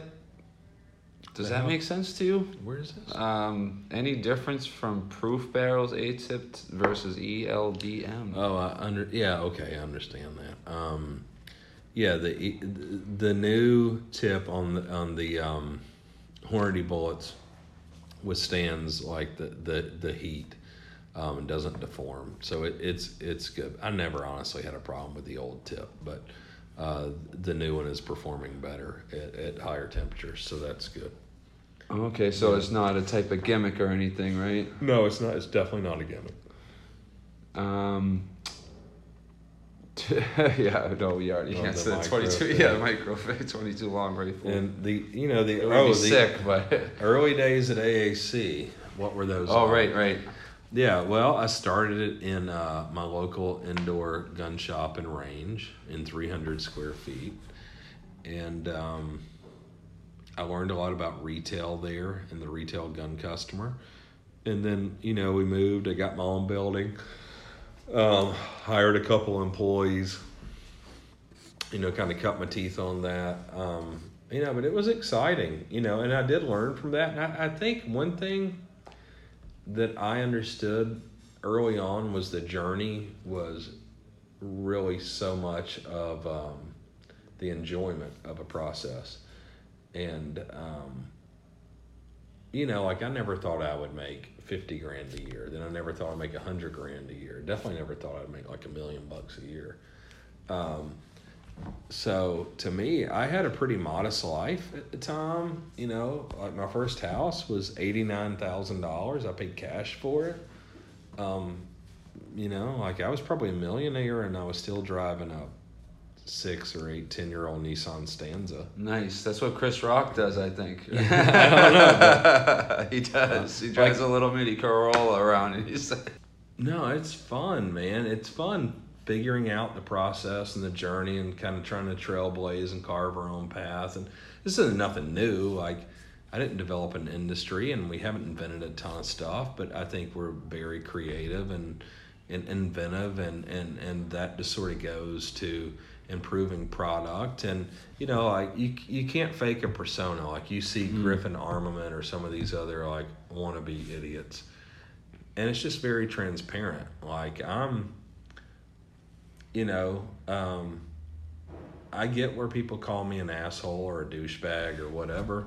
Um, you know, it's just like some years I drive a Lamborghini every day, and then some years I'm driving like a ten year old Toyota truck every day. It, it's just my mood and what I like changes, and what's important to me changes and evolves, and um, right now, my son's super into skateboarding, so that's my personal focus. You know, outside of just the kids and just my career, and that kind of what's exciting about that to me is it gives me a new outlet for creativity, and it gives me a new avenue for creativity.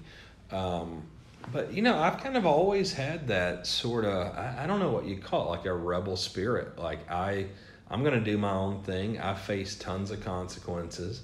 That's why I don't mind the haters. Like I face tons of actual consequences, and and it's reflected very clearly now having children and having a big business already. You know, within a couple years, this business is, um, you know, in reality, it's half the size of Daniel Defense, and um, I'm not going to change who I am to get bigger. Um, and I don't go out of my way to find trouble or controversy, but I'm not. not going to shy away from No, I'm not. either, right? I'm not shied away. I don't shy away from conflict, and um, I, I don't care. And part of it drives me. And but the, the the true spirit of what we do is I want to be the best, and I want us to be creative, and I don't accept no, and I don't accept failure. How can we be successful? And and one thing, well, me saying I don't accept failure, like we fail every day at like a hundred Right. things, but we're trying new things. But I see w- when you look around here, our average pay is way above normal, and we have way fewer people than a normal company that does the dollars we do. And and I think that's probably the best thing I do. Like I want to think I'm creative and I'm artistic, or I know about guns, and I mean maybe, but probably I'm really good at cultivating a team and an atmosphere that people enjoy and want to thrive in, they believe in. Um, but when I see, like right now, we look out here and we got, you know, five guys sitting at a table down there going over a project. Right. I didn't dictate that. Right. You know, you know, didn't, you didn't tell them to get No, together. all those uh, guys like love and respect each other, and they know that's the best way to get the best outcome. Right. And, and I see it every day. So that gives me the latitude to to do these podcasts with you, to bring guests here, for me to go and visit people, you know, and for me to be able to take my kids to school every day and pick them up, take them to California just to go skateboarding. Um, you know, that's what the fuck I want out of life. Like, I don't really need more money. Um, but I do want to continue to accomplish things. That makes me feel good. And, Right. and I do love guns and I love this industry. Um, and as long as the industry has me and accepts me. And, and that being I don't I don't need praise. Like I don't really care for that. But as long as our products that we innovate sell and it makes money and it provides a good life for all of us here I'm excited about it. When it doesn't or maybe as my interest continues to evolve as I get older we we transition into beer or spirits of some sort or a skateboarding company or a greeting card company or I don't know what it's going to be. Whatever. Yeah, You just yeah. want to be the best at doing what you do, right? I mean. Yeah, you know, I want to be creative. I want to, you know, like I never, I never thought of myself as, is, you know, a great dad. Like I thought I was a great provider, and and I was a very good provider for my children.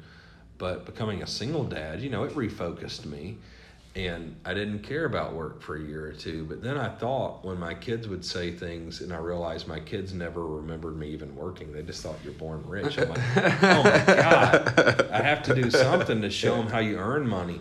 And then too, you know, like my son and my youngest daughter are dyslexic and have a couple learning differences, and it's like.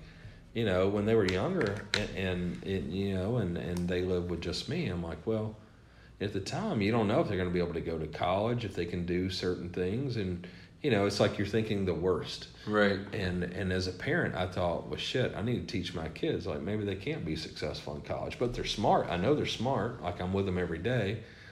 And i can tell them just like other people in their life oh you can do whatever. But like you really got to show your kids.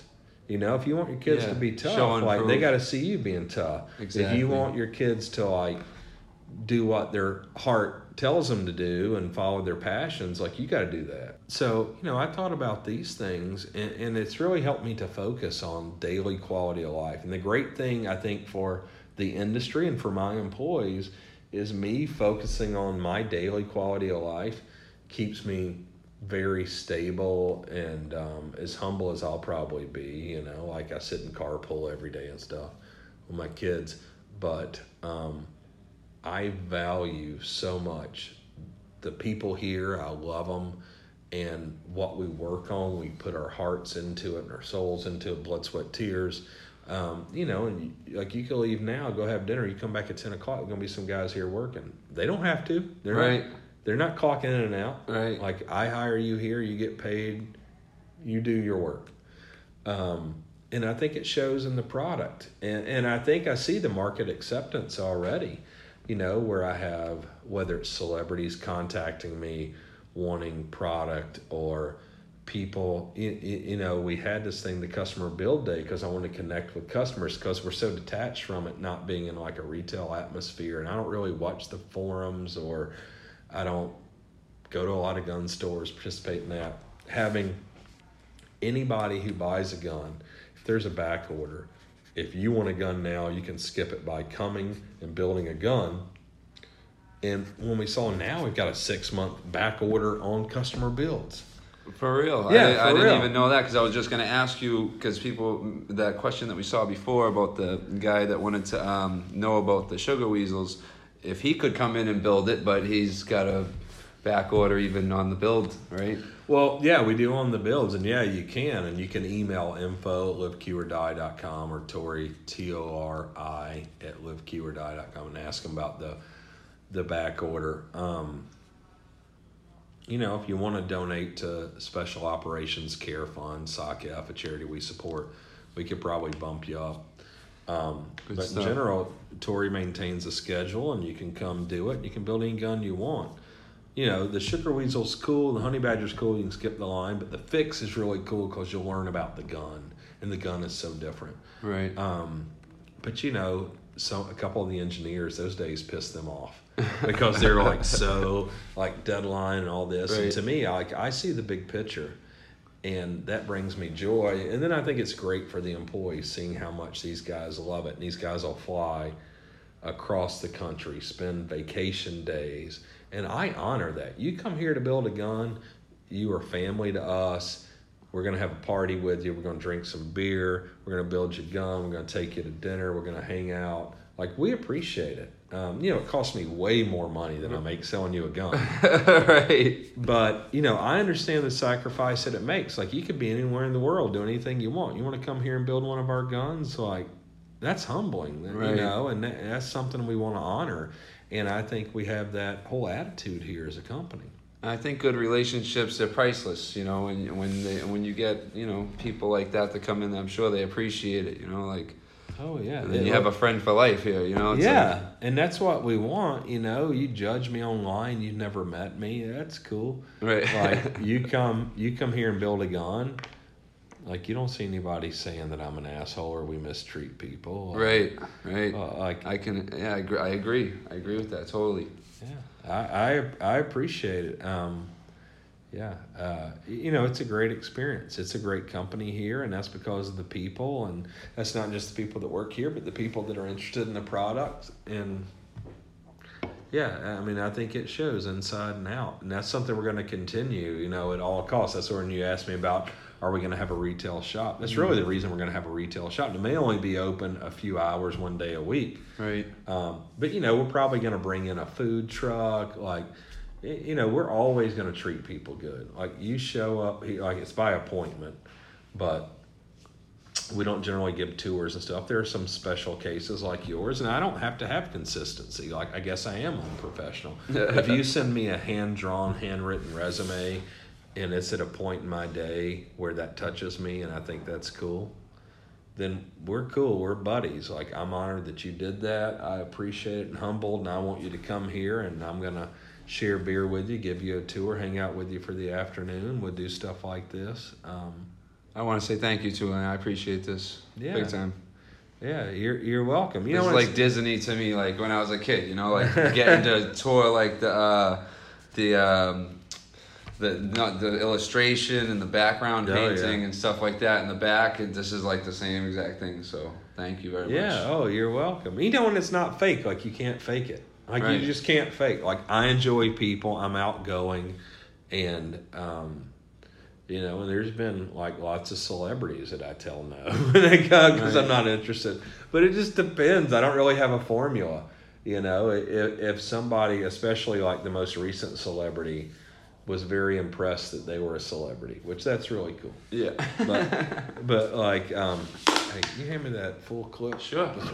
Um, you know, it's not something that thank you that bothered that interested me at the time. So like, no, you you can't come by. right. You know, like if it's somebody that thinks they're famous or they're an actor or a singer or something, they want to come and get a free gun. Like No, it's, it's you can call. Sig. Like that, that ain't my thing. But you, you know, it's like my good buddy Adam Adam Scherr, who's Braun Strowman on WWE, and most of us probably don't watch wrestling. God, I haven't since I was a kid, but he he's plays a character on there, and that dude is you see him, you would think what an asshole he probably is.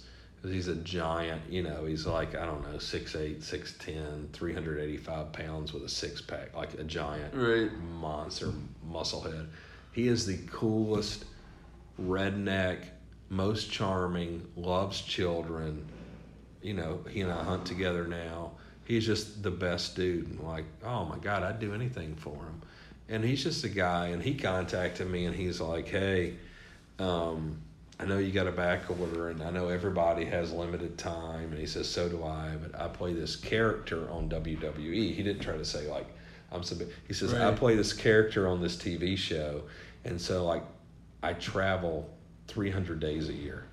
and I have this one day where I can come there, and I'm not asking for anything for free, but I haven't been able to find one of your guns that I want online, and I'll be in Boston. It's a 45 minute drive. I can fly in a little bit early. I come up there and build it. Could you do that for me? And that's how he and I became buddies. And it's like, man, that's so cool. Like, Yeah, he, he didn't ask for anything, and then I see him. He donates all of his free time, which is very little, to like children's hospitals, like every minute. That's that cool. He he's not working like that guy. He gets special stuff from me. Like he's a cool dude. Right. All right, we got we got what one got last question else? here. Yeah. Um, th- this has to do with the industry. Um, if there was an unbiased industry group, not ASA, what would you want them to do? Oh, that's really great. As far as silencers go, you know, I started ASA, and that's what I wanted them to do was to sort of evaluate and give ratings, maybe like a five star rating that was based on many things to a silencer. Some would be like sound, accuracy, durability, short barrel, fit- like whatever the situation was, point of impact shift, all the things. Right. You know, there's probably 10, 15 things that are important to users. Rank those things and then develop some sort of like five star rating That's a good idea. and that's what I would want them to do. And you know, and it costs money to do that. So, like maybe every year we have to give twenty five thousand dollars to this organization, and every new silencer that we, excuse me, come out with, we donate to them two or three samples, and they test them, and we certify that they're production units and not some, you know, gimmicky thing. Right. That's what I would want them to do because I, I hate all the questions, and it's like, you know, I don't want to give away everything that I've learned over the years, and it's not just sound; it's accuracy, point of impact shift, it's the mounting system, it's lightweight, it's back pressure, it's mirage, it's um, muzzle flash, it's, you know, th- th- there's probably twenty things I could name to you. And we internally prioritize those, and we build silencers based on what we would want compared to that priority list, and we offer them. And um, I don't want to publicize all that Right. because I think we're ahead of the curve, and that's not because I'm necessarily brilliant. That's because you know, 26 years experience. I mean, what Nana do you know gives her secret recipes away too at the same time? Like, I still can't get a cranberry bread one, and I found out that it's on the back of a can from like 50 years ago, but that's a different story, you know. But uh, Yeah. I know it's similar. Like, I, I totally agree with you. Like, you, you know, why you're not gonna give your secrets away just like because someone asked you online. Yeah. I mean, I mean, I, I think we're generally very transparent for a company, and I'm vocal. And um, but there's a few of the things we're just not going to give away, and you know, and that may cause us to lose a few customers. But with the back order position we have, like you go to Silencer Shop, they don't put our stuff on sale. You know, we're not Griffin Armament or Dead Air or anybody. They're not putting our shit on sale. They're not giving away iron sights or a free 22 can if you buy our shit. right. Um, you know, there's a reason. Mm. Um, I don't need to give all that away. And, you know, maybe, and with that said, maybe I'll feel differently in two years from now. But right Yeah. now, that's the way I feel. Um, I'll probably start another industry organization if I can't fix ASA in the next couple years because I think this is important. Yeah. Um, and I, and I would like to do it with Silencer Shop or some other two or three partners that, um, you know, that that an industry organization would benefit that are honest that want to get real information out there. Because I have no problem, and I tell you, if the industry decides this factor or this priority is the most important by far, and maybe we're not the best in that category, you will see us react to that um, have no doubt we can be the best, but defining the best a lot of times is very difficult. Right. Um, so I'm all for it, and I'm up for any challenge, and I think our team here can beat anybody out there. And I think we've proven it so far, and we've accomplished a shitload.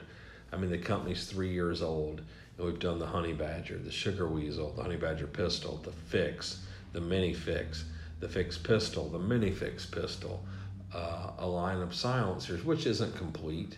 Right. Um, but we've developed tons of intellectual property. Like we already have more intellectual property than any other silencer company in the industry, and we're three years old. Um, so w- w- we got a band of thinkers here, uh, and we're going to continue that. And not just thinkers. Like I would say, the argument is some of these small wannabe companies are thinkers, but we're also doers, and we're able to implement and bring product to market. Right. Well, we got any other uh, good ones over here? Oh, this one uh, right here, which is kind of like a hypothetical. But Yeah. what length of pull is the brace on the mini fixed pistol if it had a length of pull, of course? It's basically. I don't know. Is it 13 and a half or 13? I, I And isn't it adjustable as well too? No, it's Oh not. no, not with the. Uh, Not with the, The brace. pistol, it's, right, right. It's not. It's um, but it's listen. I don't know. Um, you, you could email again info at liveqordie.com. But the length of pull is usable. Now, I want to say it's 13, 13 and a half, but I'm probably making that up. Um, but it's usable. Right. Like we've all used it here, and, and that's kind of how we settled on it. Uh, from tall to short to. Well, you know, it's just like my friend I was talking about, Adam Braun Strowman, Adam Scherr, WWE. You know, he's like a foot taller than me. Right. Like And he didn't have a problem with it, so. he hunts with a honey badger and he hunts with a fix. Like, I, I don't know. Is it suited for him? Probably not. Does it work? Yeah. Right. You know, but he's taller than ninety nine point nine nine nine nine nine percent of the men in the world. Um, what else? You got any questions? What kind of questions you got? Like you showed up here to interview. You like the company. What do you want to know about? Ah, um, I don't know. You, I, I kind of threw in a bunch of my own questions in there too uh, at the same time. But what do I want to know about? Um, ah, do you see yourself? Do you see yourself machining any parts for a skateboard since you're going the skate route, or you just want to stick to decks and having? No, I I mean I do. Can Uh, you see yourself yeah. making trucks? Yeah, well, actually, it was funny because I was sketching some trucks yesterday. Um, when I was a kid, my dream would have been to be a pro basketball player or, or a pro skater. I'm laughing because it's the same. yeah, shit. or Yeah, a I pro, to be I or was a pro skater. And and I was very good in basketball. Like Mm. if I had been six foot seven, I would play in the NBA. Um, or I wanted to own a skate. I wanted to be a, a pro skateboarder, and I realized pretty quickly I was not going to be a pro skater. Like I'm good enough to go have fun with my kids, probably the rest of my life, Right. but that's it. I'm not great at skating, um, but I'm better than like the average guy, especially like the average 45 year old. right. but um, you know, I'm just like I can go and putt around, and I have such a great time with my son, and now my daughters are learning, and it just like oh my god, makes my heart smile. Um, so I'm building a little micro ramp for them, so we, my son and I can start teaching them. It's just shit I want to do with them, and I have like I can skate with Steve Caballero, like my hero, and have fun. Right. I can skate. My favorite skater is my son. Skate with him and have fun. I can skate with my daughters and have fun. Right. I don't care who it is. Like skating to me is fun. Yeah. But um, and then I would have wanted to own a skate company, but recently it's becoming. You know, I kind of gave up on that. But with my son, it's becoming more of maybe that is a thing, and so I start thinking about and and he's getting good enough now where he notices very small technical differences in in trucks or wheels or bearings or decks or concave or bushings like anything involving skating. He's just so good now he he notices a difference and he talks to me about it. And i'm like hmm. We were talking about trucks last night because he and i both like two different kinds of trucks for two different reasons. And we're talking about them we're talking about the pros and the cons. Yep. and I'm like, man, we could do trucks. Like we got super high level engineers here, Aiden. We could Right. design a truck that we could make. And it would be sick. yeah, you know, and it's not like it would be the first truck ever made but by where, a gun company. Where I would love say, this, yeah, and I got excited yesterday. Was it wasn't designing a new truck just to be a new truck to get in the industry. It was like he loves Ace trucks. I love independent trucks. Something he likes about Ace a little different than me with this, and it's and it creates uh, a new platform that could be viable, and and that was super interesting to me. Right. I said, well, huh. And I think Ace is a newer company too, right? Yeah, it is. Because I was just gonna say I've never heard of Ace and Indy. I skated oh, Indy Oh, yeah, forever. It's like- Indy's I like started, Vans. right. I started with Venture. I, I skated Summer Ryan, and then I went to Indy. Like, you Yeah. know, I've been with Indy for like what twenty years Yeah, now. I just probably. buy indies. It's like the standard. Yeah, it's it's like go-to, Vans yeah. or Nike or whatever. And and and you know, and I also love like tracker truck. Like th- there's several that I like, but we're thinking about. Okay, well, here's a problem we're both having. Like, okay, with this, in transition, this grind, this kind of coping, like we're getting hung up on the thing, and we could do. He's like, you know, it's a kingpin. We could do. So we start talking about. it, and I'm like, oh, there's another way we could design these. Right. You know, where I don't think it's given We're- thought for we're- a long time. yeah, where they turn and they're very stable and it accommodates this thing you and I are both different types of trucks, both having the same issue with. And so then it's like I was talking to an engineer about it this morning. It's like, you know, here's the situation. Like, oh, yeah, we do this thing. And, oh. So I don't know. You know, that could be interesting to me. Um, but, you know, we'll see how, what his passion is. Like, I mean, to me, part of me hopes he's not super into guns. Like, if my children wanted to come work here, Right. that's fine, and they could have the company. I don't give a shit. But like, I would, I think they would feel more fulfilled if they kind of do their own thing, and especially my son. If, Definitely. Like, if he did that, it'd be my dream to own a skateboard company. If he wanted to do a skateboard, oh my god, I'd work for him in a second. Right. Yeah. No, that sounds like a good idea. I, I try to do the same with my son. Yeah. I'm gonna have him listen to this later. It's a lesson. It's today's lesson. He, he's probably not gonna listen to it anyway because he, he doesn't like listening to me sometimes. But uh, oh, I'll make him man. do his homework anyway. I'll get some girls. You'll see I- how hard. Oh is. no, thank you. I, I mean, if it, if it happens, it happens, right? Um, Yeah. what else we got on? We got any more questions? I think we went through all the questions. Oh, Pretty good questions. Yeah, they were good this time. Um, We had a good laugh. A couple made us think. Made us think.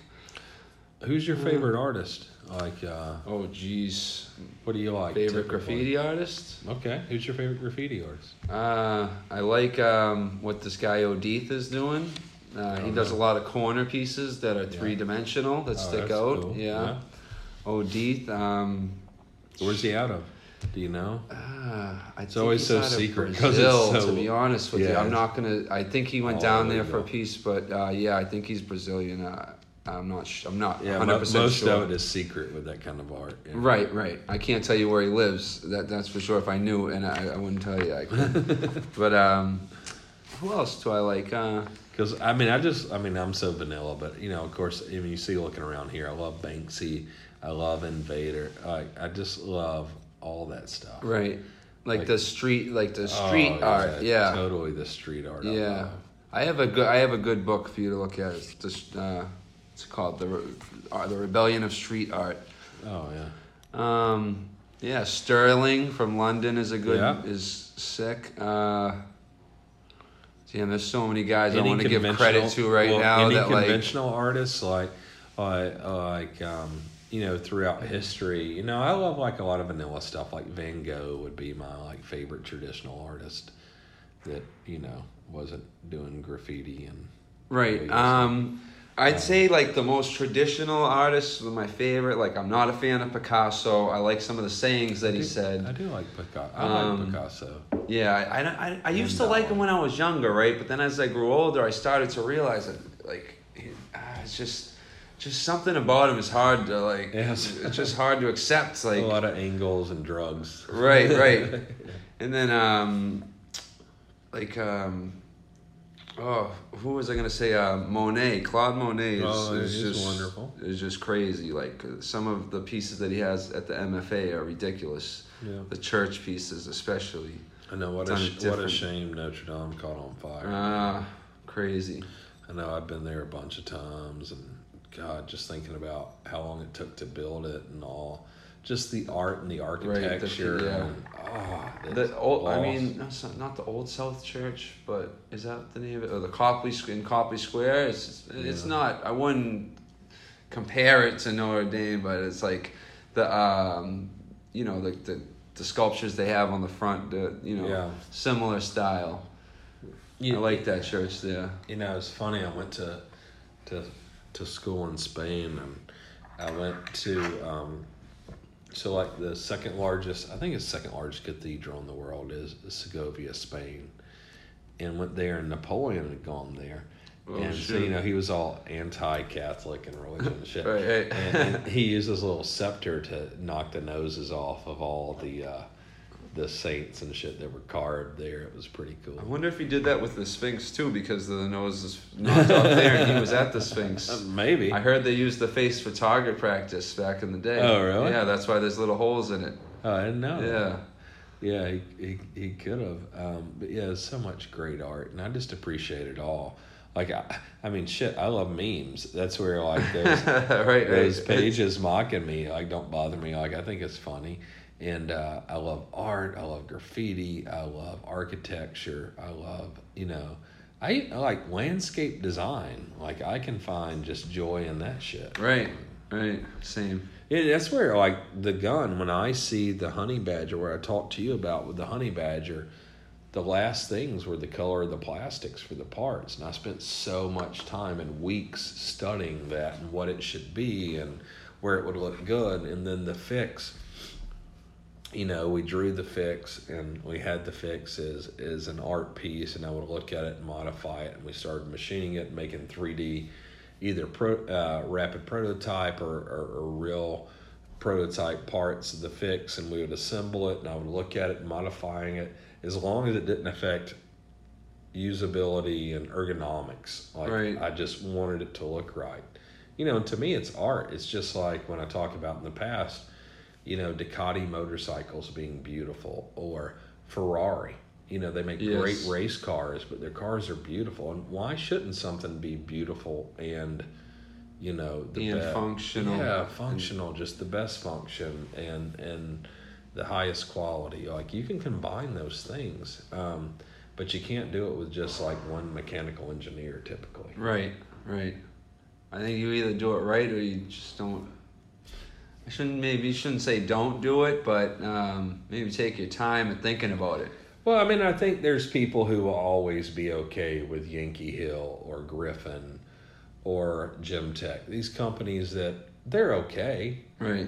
but it, you know, Are they the best? You know, it, it, and it's hard for people who aren't creative. You can't understand, but uh, man, I would freaking slit my wrist before I would before I would be any of those companies, or I, I would. I wouldn't even go in and like- try to get a job there. I couldn't do it. Like I, I, I would be so ashamed. It would be. I don't know what like that whole samurai thing is, where like you kill yourself when you've disgraced. Bushido, I believe. I'm not. I don't want to say the wrong thing, but yeah, I, I think that's. That's it, what yeah. I would do. Like I, I would freaking kill myself. I almost brought it a samurai sword for you today to look Oh, at, no. but uh, later or whatever. All right. Um, what else? You got any other comments? 'Cause This has been the longest podcast we've ever done.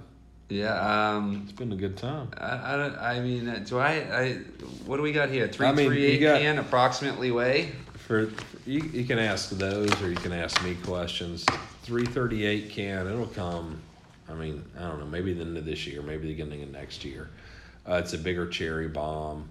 Uh, the, the can's awesome. We prototyped it and shot it. Um, but it's great. It's lightweight, relatively compact. It's a bigger cherry bomb. The mounting system's tits.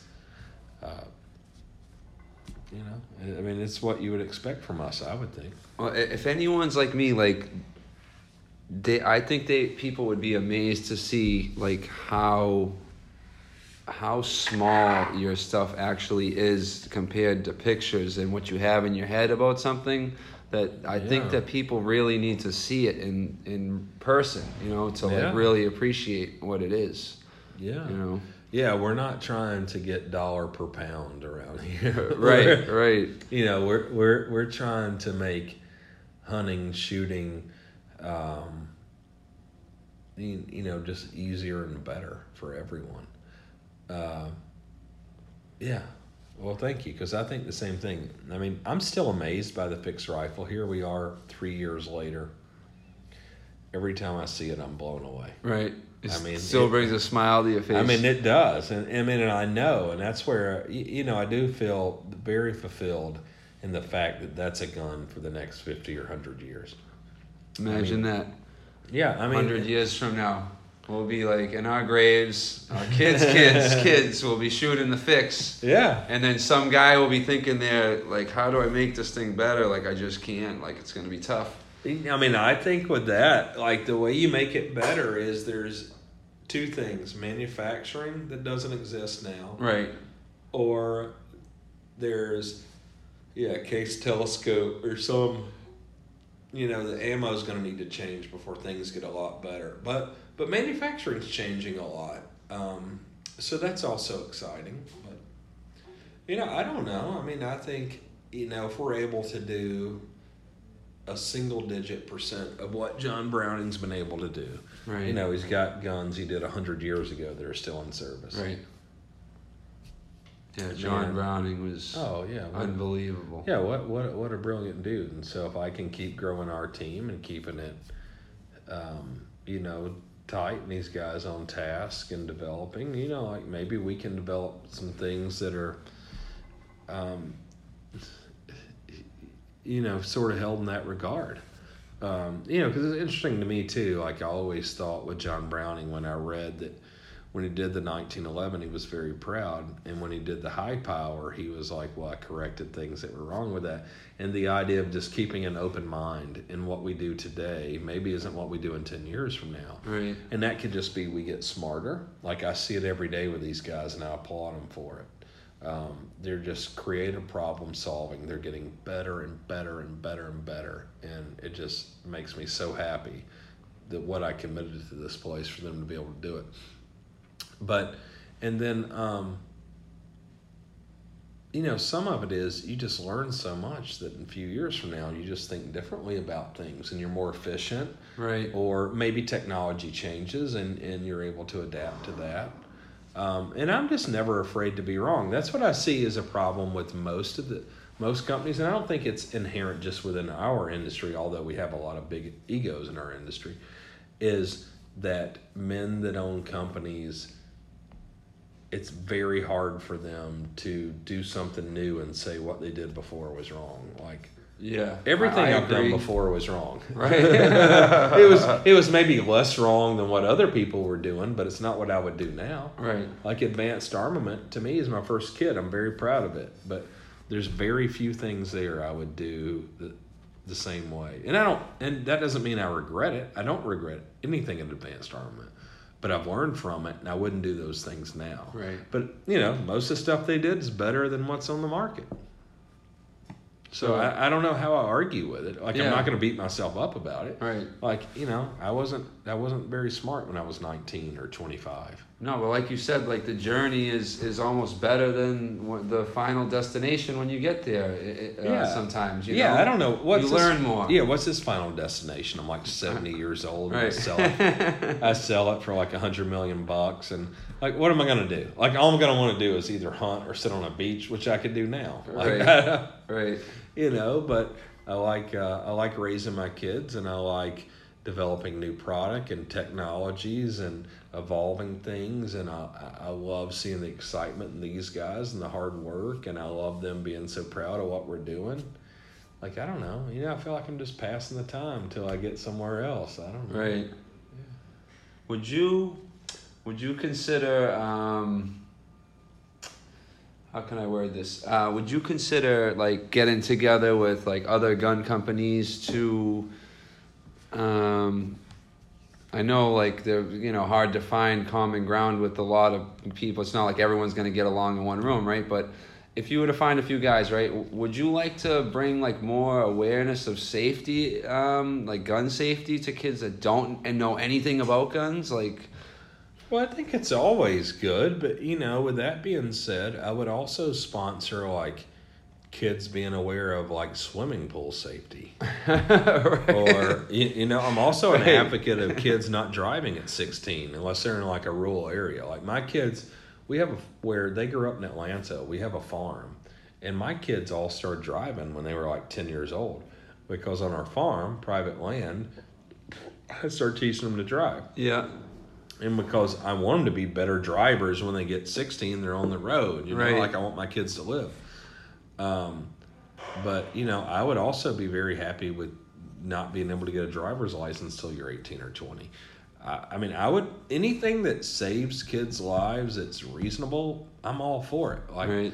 I don't want to fill in all the swimming pools in the world, but they're very dangerous for children. But I would love to teach all kids to swim when they're, you know, little, so they don't drown when they fall in a swimming pool when they're seven years old. whatever, Right. you I agree. Um, so I don't know. I don't limit it to guns. Um, you know, there's all co- sorts of things: cars, swimming pools, toilets, Right. That's a good answer. guns, That's a good an- answer. an- anything. Like I, I, you know, mass shootings. Like, like I asked. My son goes to a boarding school in the mountains of Vermont, and he's dyslexic and has dyscalculia and dysgraphia. And he's got a lot of learning differences and super super smart kid. Which all the kids there are higher than average IQs and. Um, but they're isolated, and I'm like, you know, and it's Vermont, obviously, with Bernie Sanders and all, very liberal. And so a lot of the teachers do not like me because, you know, the sole fact that I own a gun company. Right. And I'm like, well, you know, I don't really give a shit. Like, I don't, you know, like guns aren't my focus in life. Like, I've found kind of my niche. I love guns. I love innovation. I love product.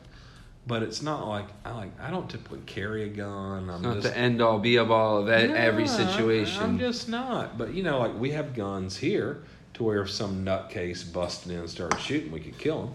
Right. And, and that's not for me or an ego. That's because you know, like I love the people that work here. Right. They have families and shit like that.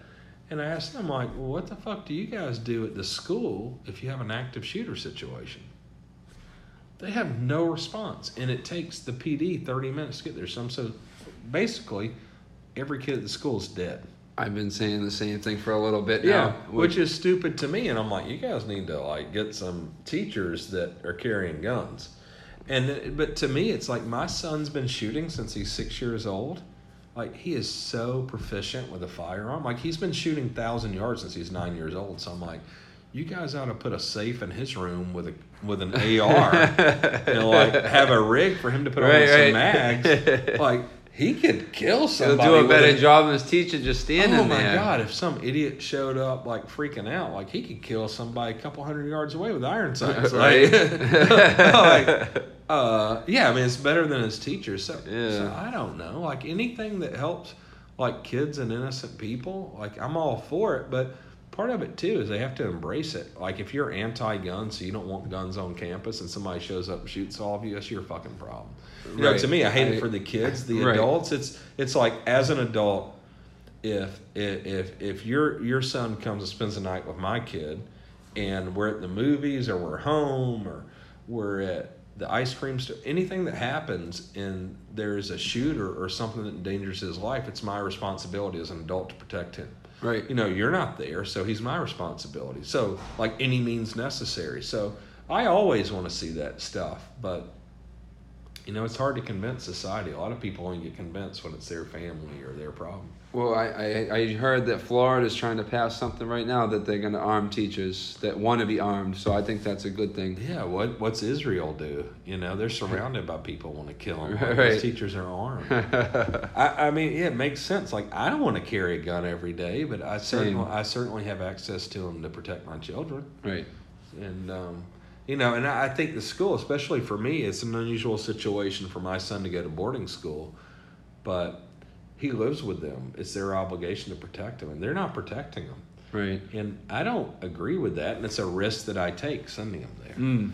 Um, they should have security, or you know, the common sense thing is you get some teachers to carry guns. Like, Right. I don't know because uh, you know I, I rely on them with to educate them and protect them and take care of them and kind of steer them in the right direction. And that should all be part of it. Just like I said, your son comes to my house and somebody there's some home invasion, they're getting shot. Right.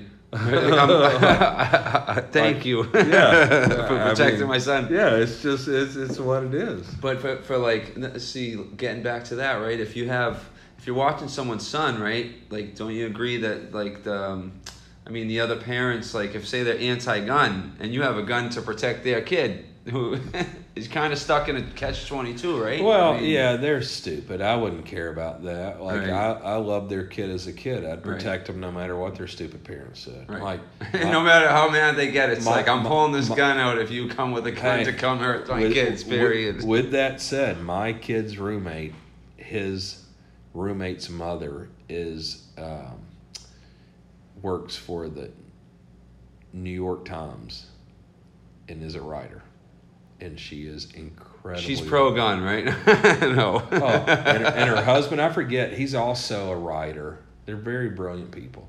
And he works for some other publication in New York, and they are so anti gun.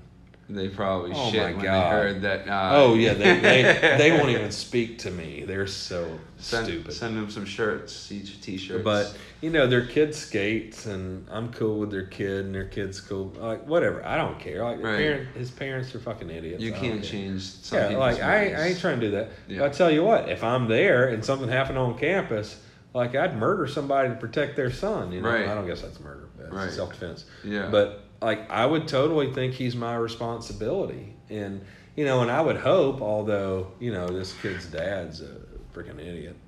You know, he's probably not going to do anything. He just call the police, and then you know, hope for the best. yeah, that gives him enough pause where he's like, "Well, it's on them." You know, no. Like to me, I would risk my life to save their kids, even though they don't believe in the Second Amendment. Right. Um, you know, I don't care about them, but you know, their kid's still young. He doesn't get to choose. Right. So, like, I would risk my life to save their kid. Um, so it is interesting. Like they are very opposed to my son having the honey badger sticker in them. You know, oh no, stickers. Yeah, yeah, just shit like that. You know, like whatever. Oh, that's classic. yeah. Well, Oh man. anything else? No, I think yeah. I mean, Oh man, what a great day. So, Yeah, um, awesome. dude, you're awesome and interesting, and it's been great having you here. And uh, thanks for helping me with the podcast. It's been the most entertaining one, almost three hours. thank you for having me, Kevin. I Yeah. appreciate it. Yeah, thank you. So, um, um, yeah, everybody, thanks for listening. Uh, if you need anything, I don't know, you can send us a message. I'll try to reply. I run the social media typically, uh, or send uh, anything more than I want to answer to info at liveqordie.com. And uh, let's see what sponsors. We can have some pretend sponsors. Stoneface. If you ever come to New England, have some Stoneface IPA. Uh, Uh, it's also sponsored by uh, Dorchester uh, Window and Door out in Los Angeles, California. Uh, Patrick, free shout out for you, buddy. yeah. Uh, oh, that's cool. What else? Um, what else do we have here? Um, The- sponsored by um, Down Bo- East Down Cider East down in Boston. the Boston The best Celtics. Can get. Yeah, the Boston Celtics, not the best basketball team you can get, but we're hoping. Um, the Bruins, they're still in it. Yeah, yeah. Okay, so go Bruins. Um, oh well, we don't even need to say anything for the Pats. They kick ass. I know, right? They get it Oh. every year, but Yeah, no. Go Pats anyway. Yeah, and Gronk, he's retired, Is he? living his best I don't. life. I don't even follow Oh that shit God. half the time. All It's too is- much for me down he's there. At, he's at rap concerts on the beach nonstop. he's he's the envy of every man. oh man. Uh, anyway, well, I appreciate it. Thanks for listening.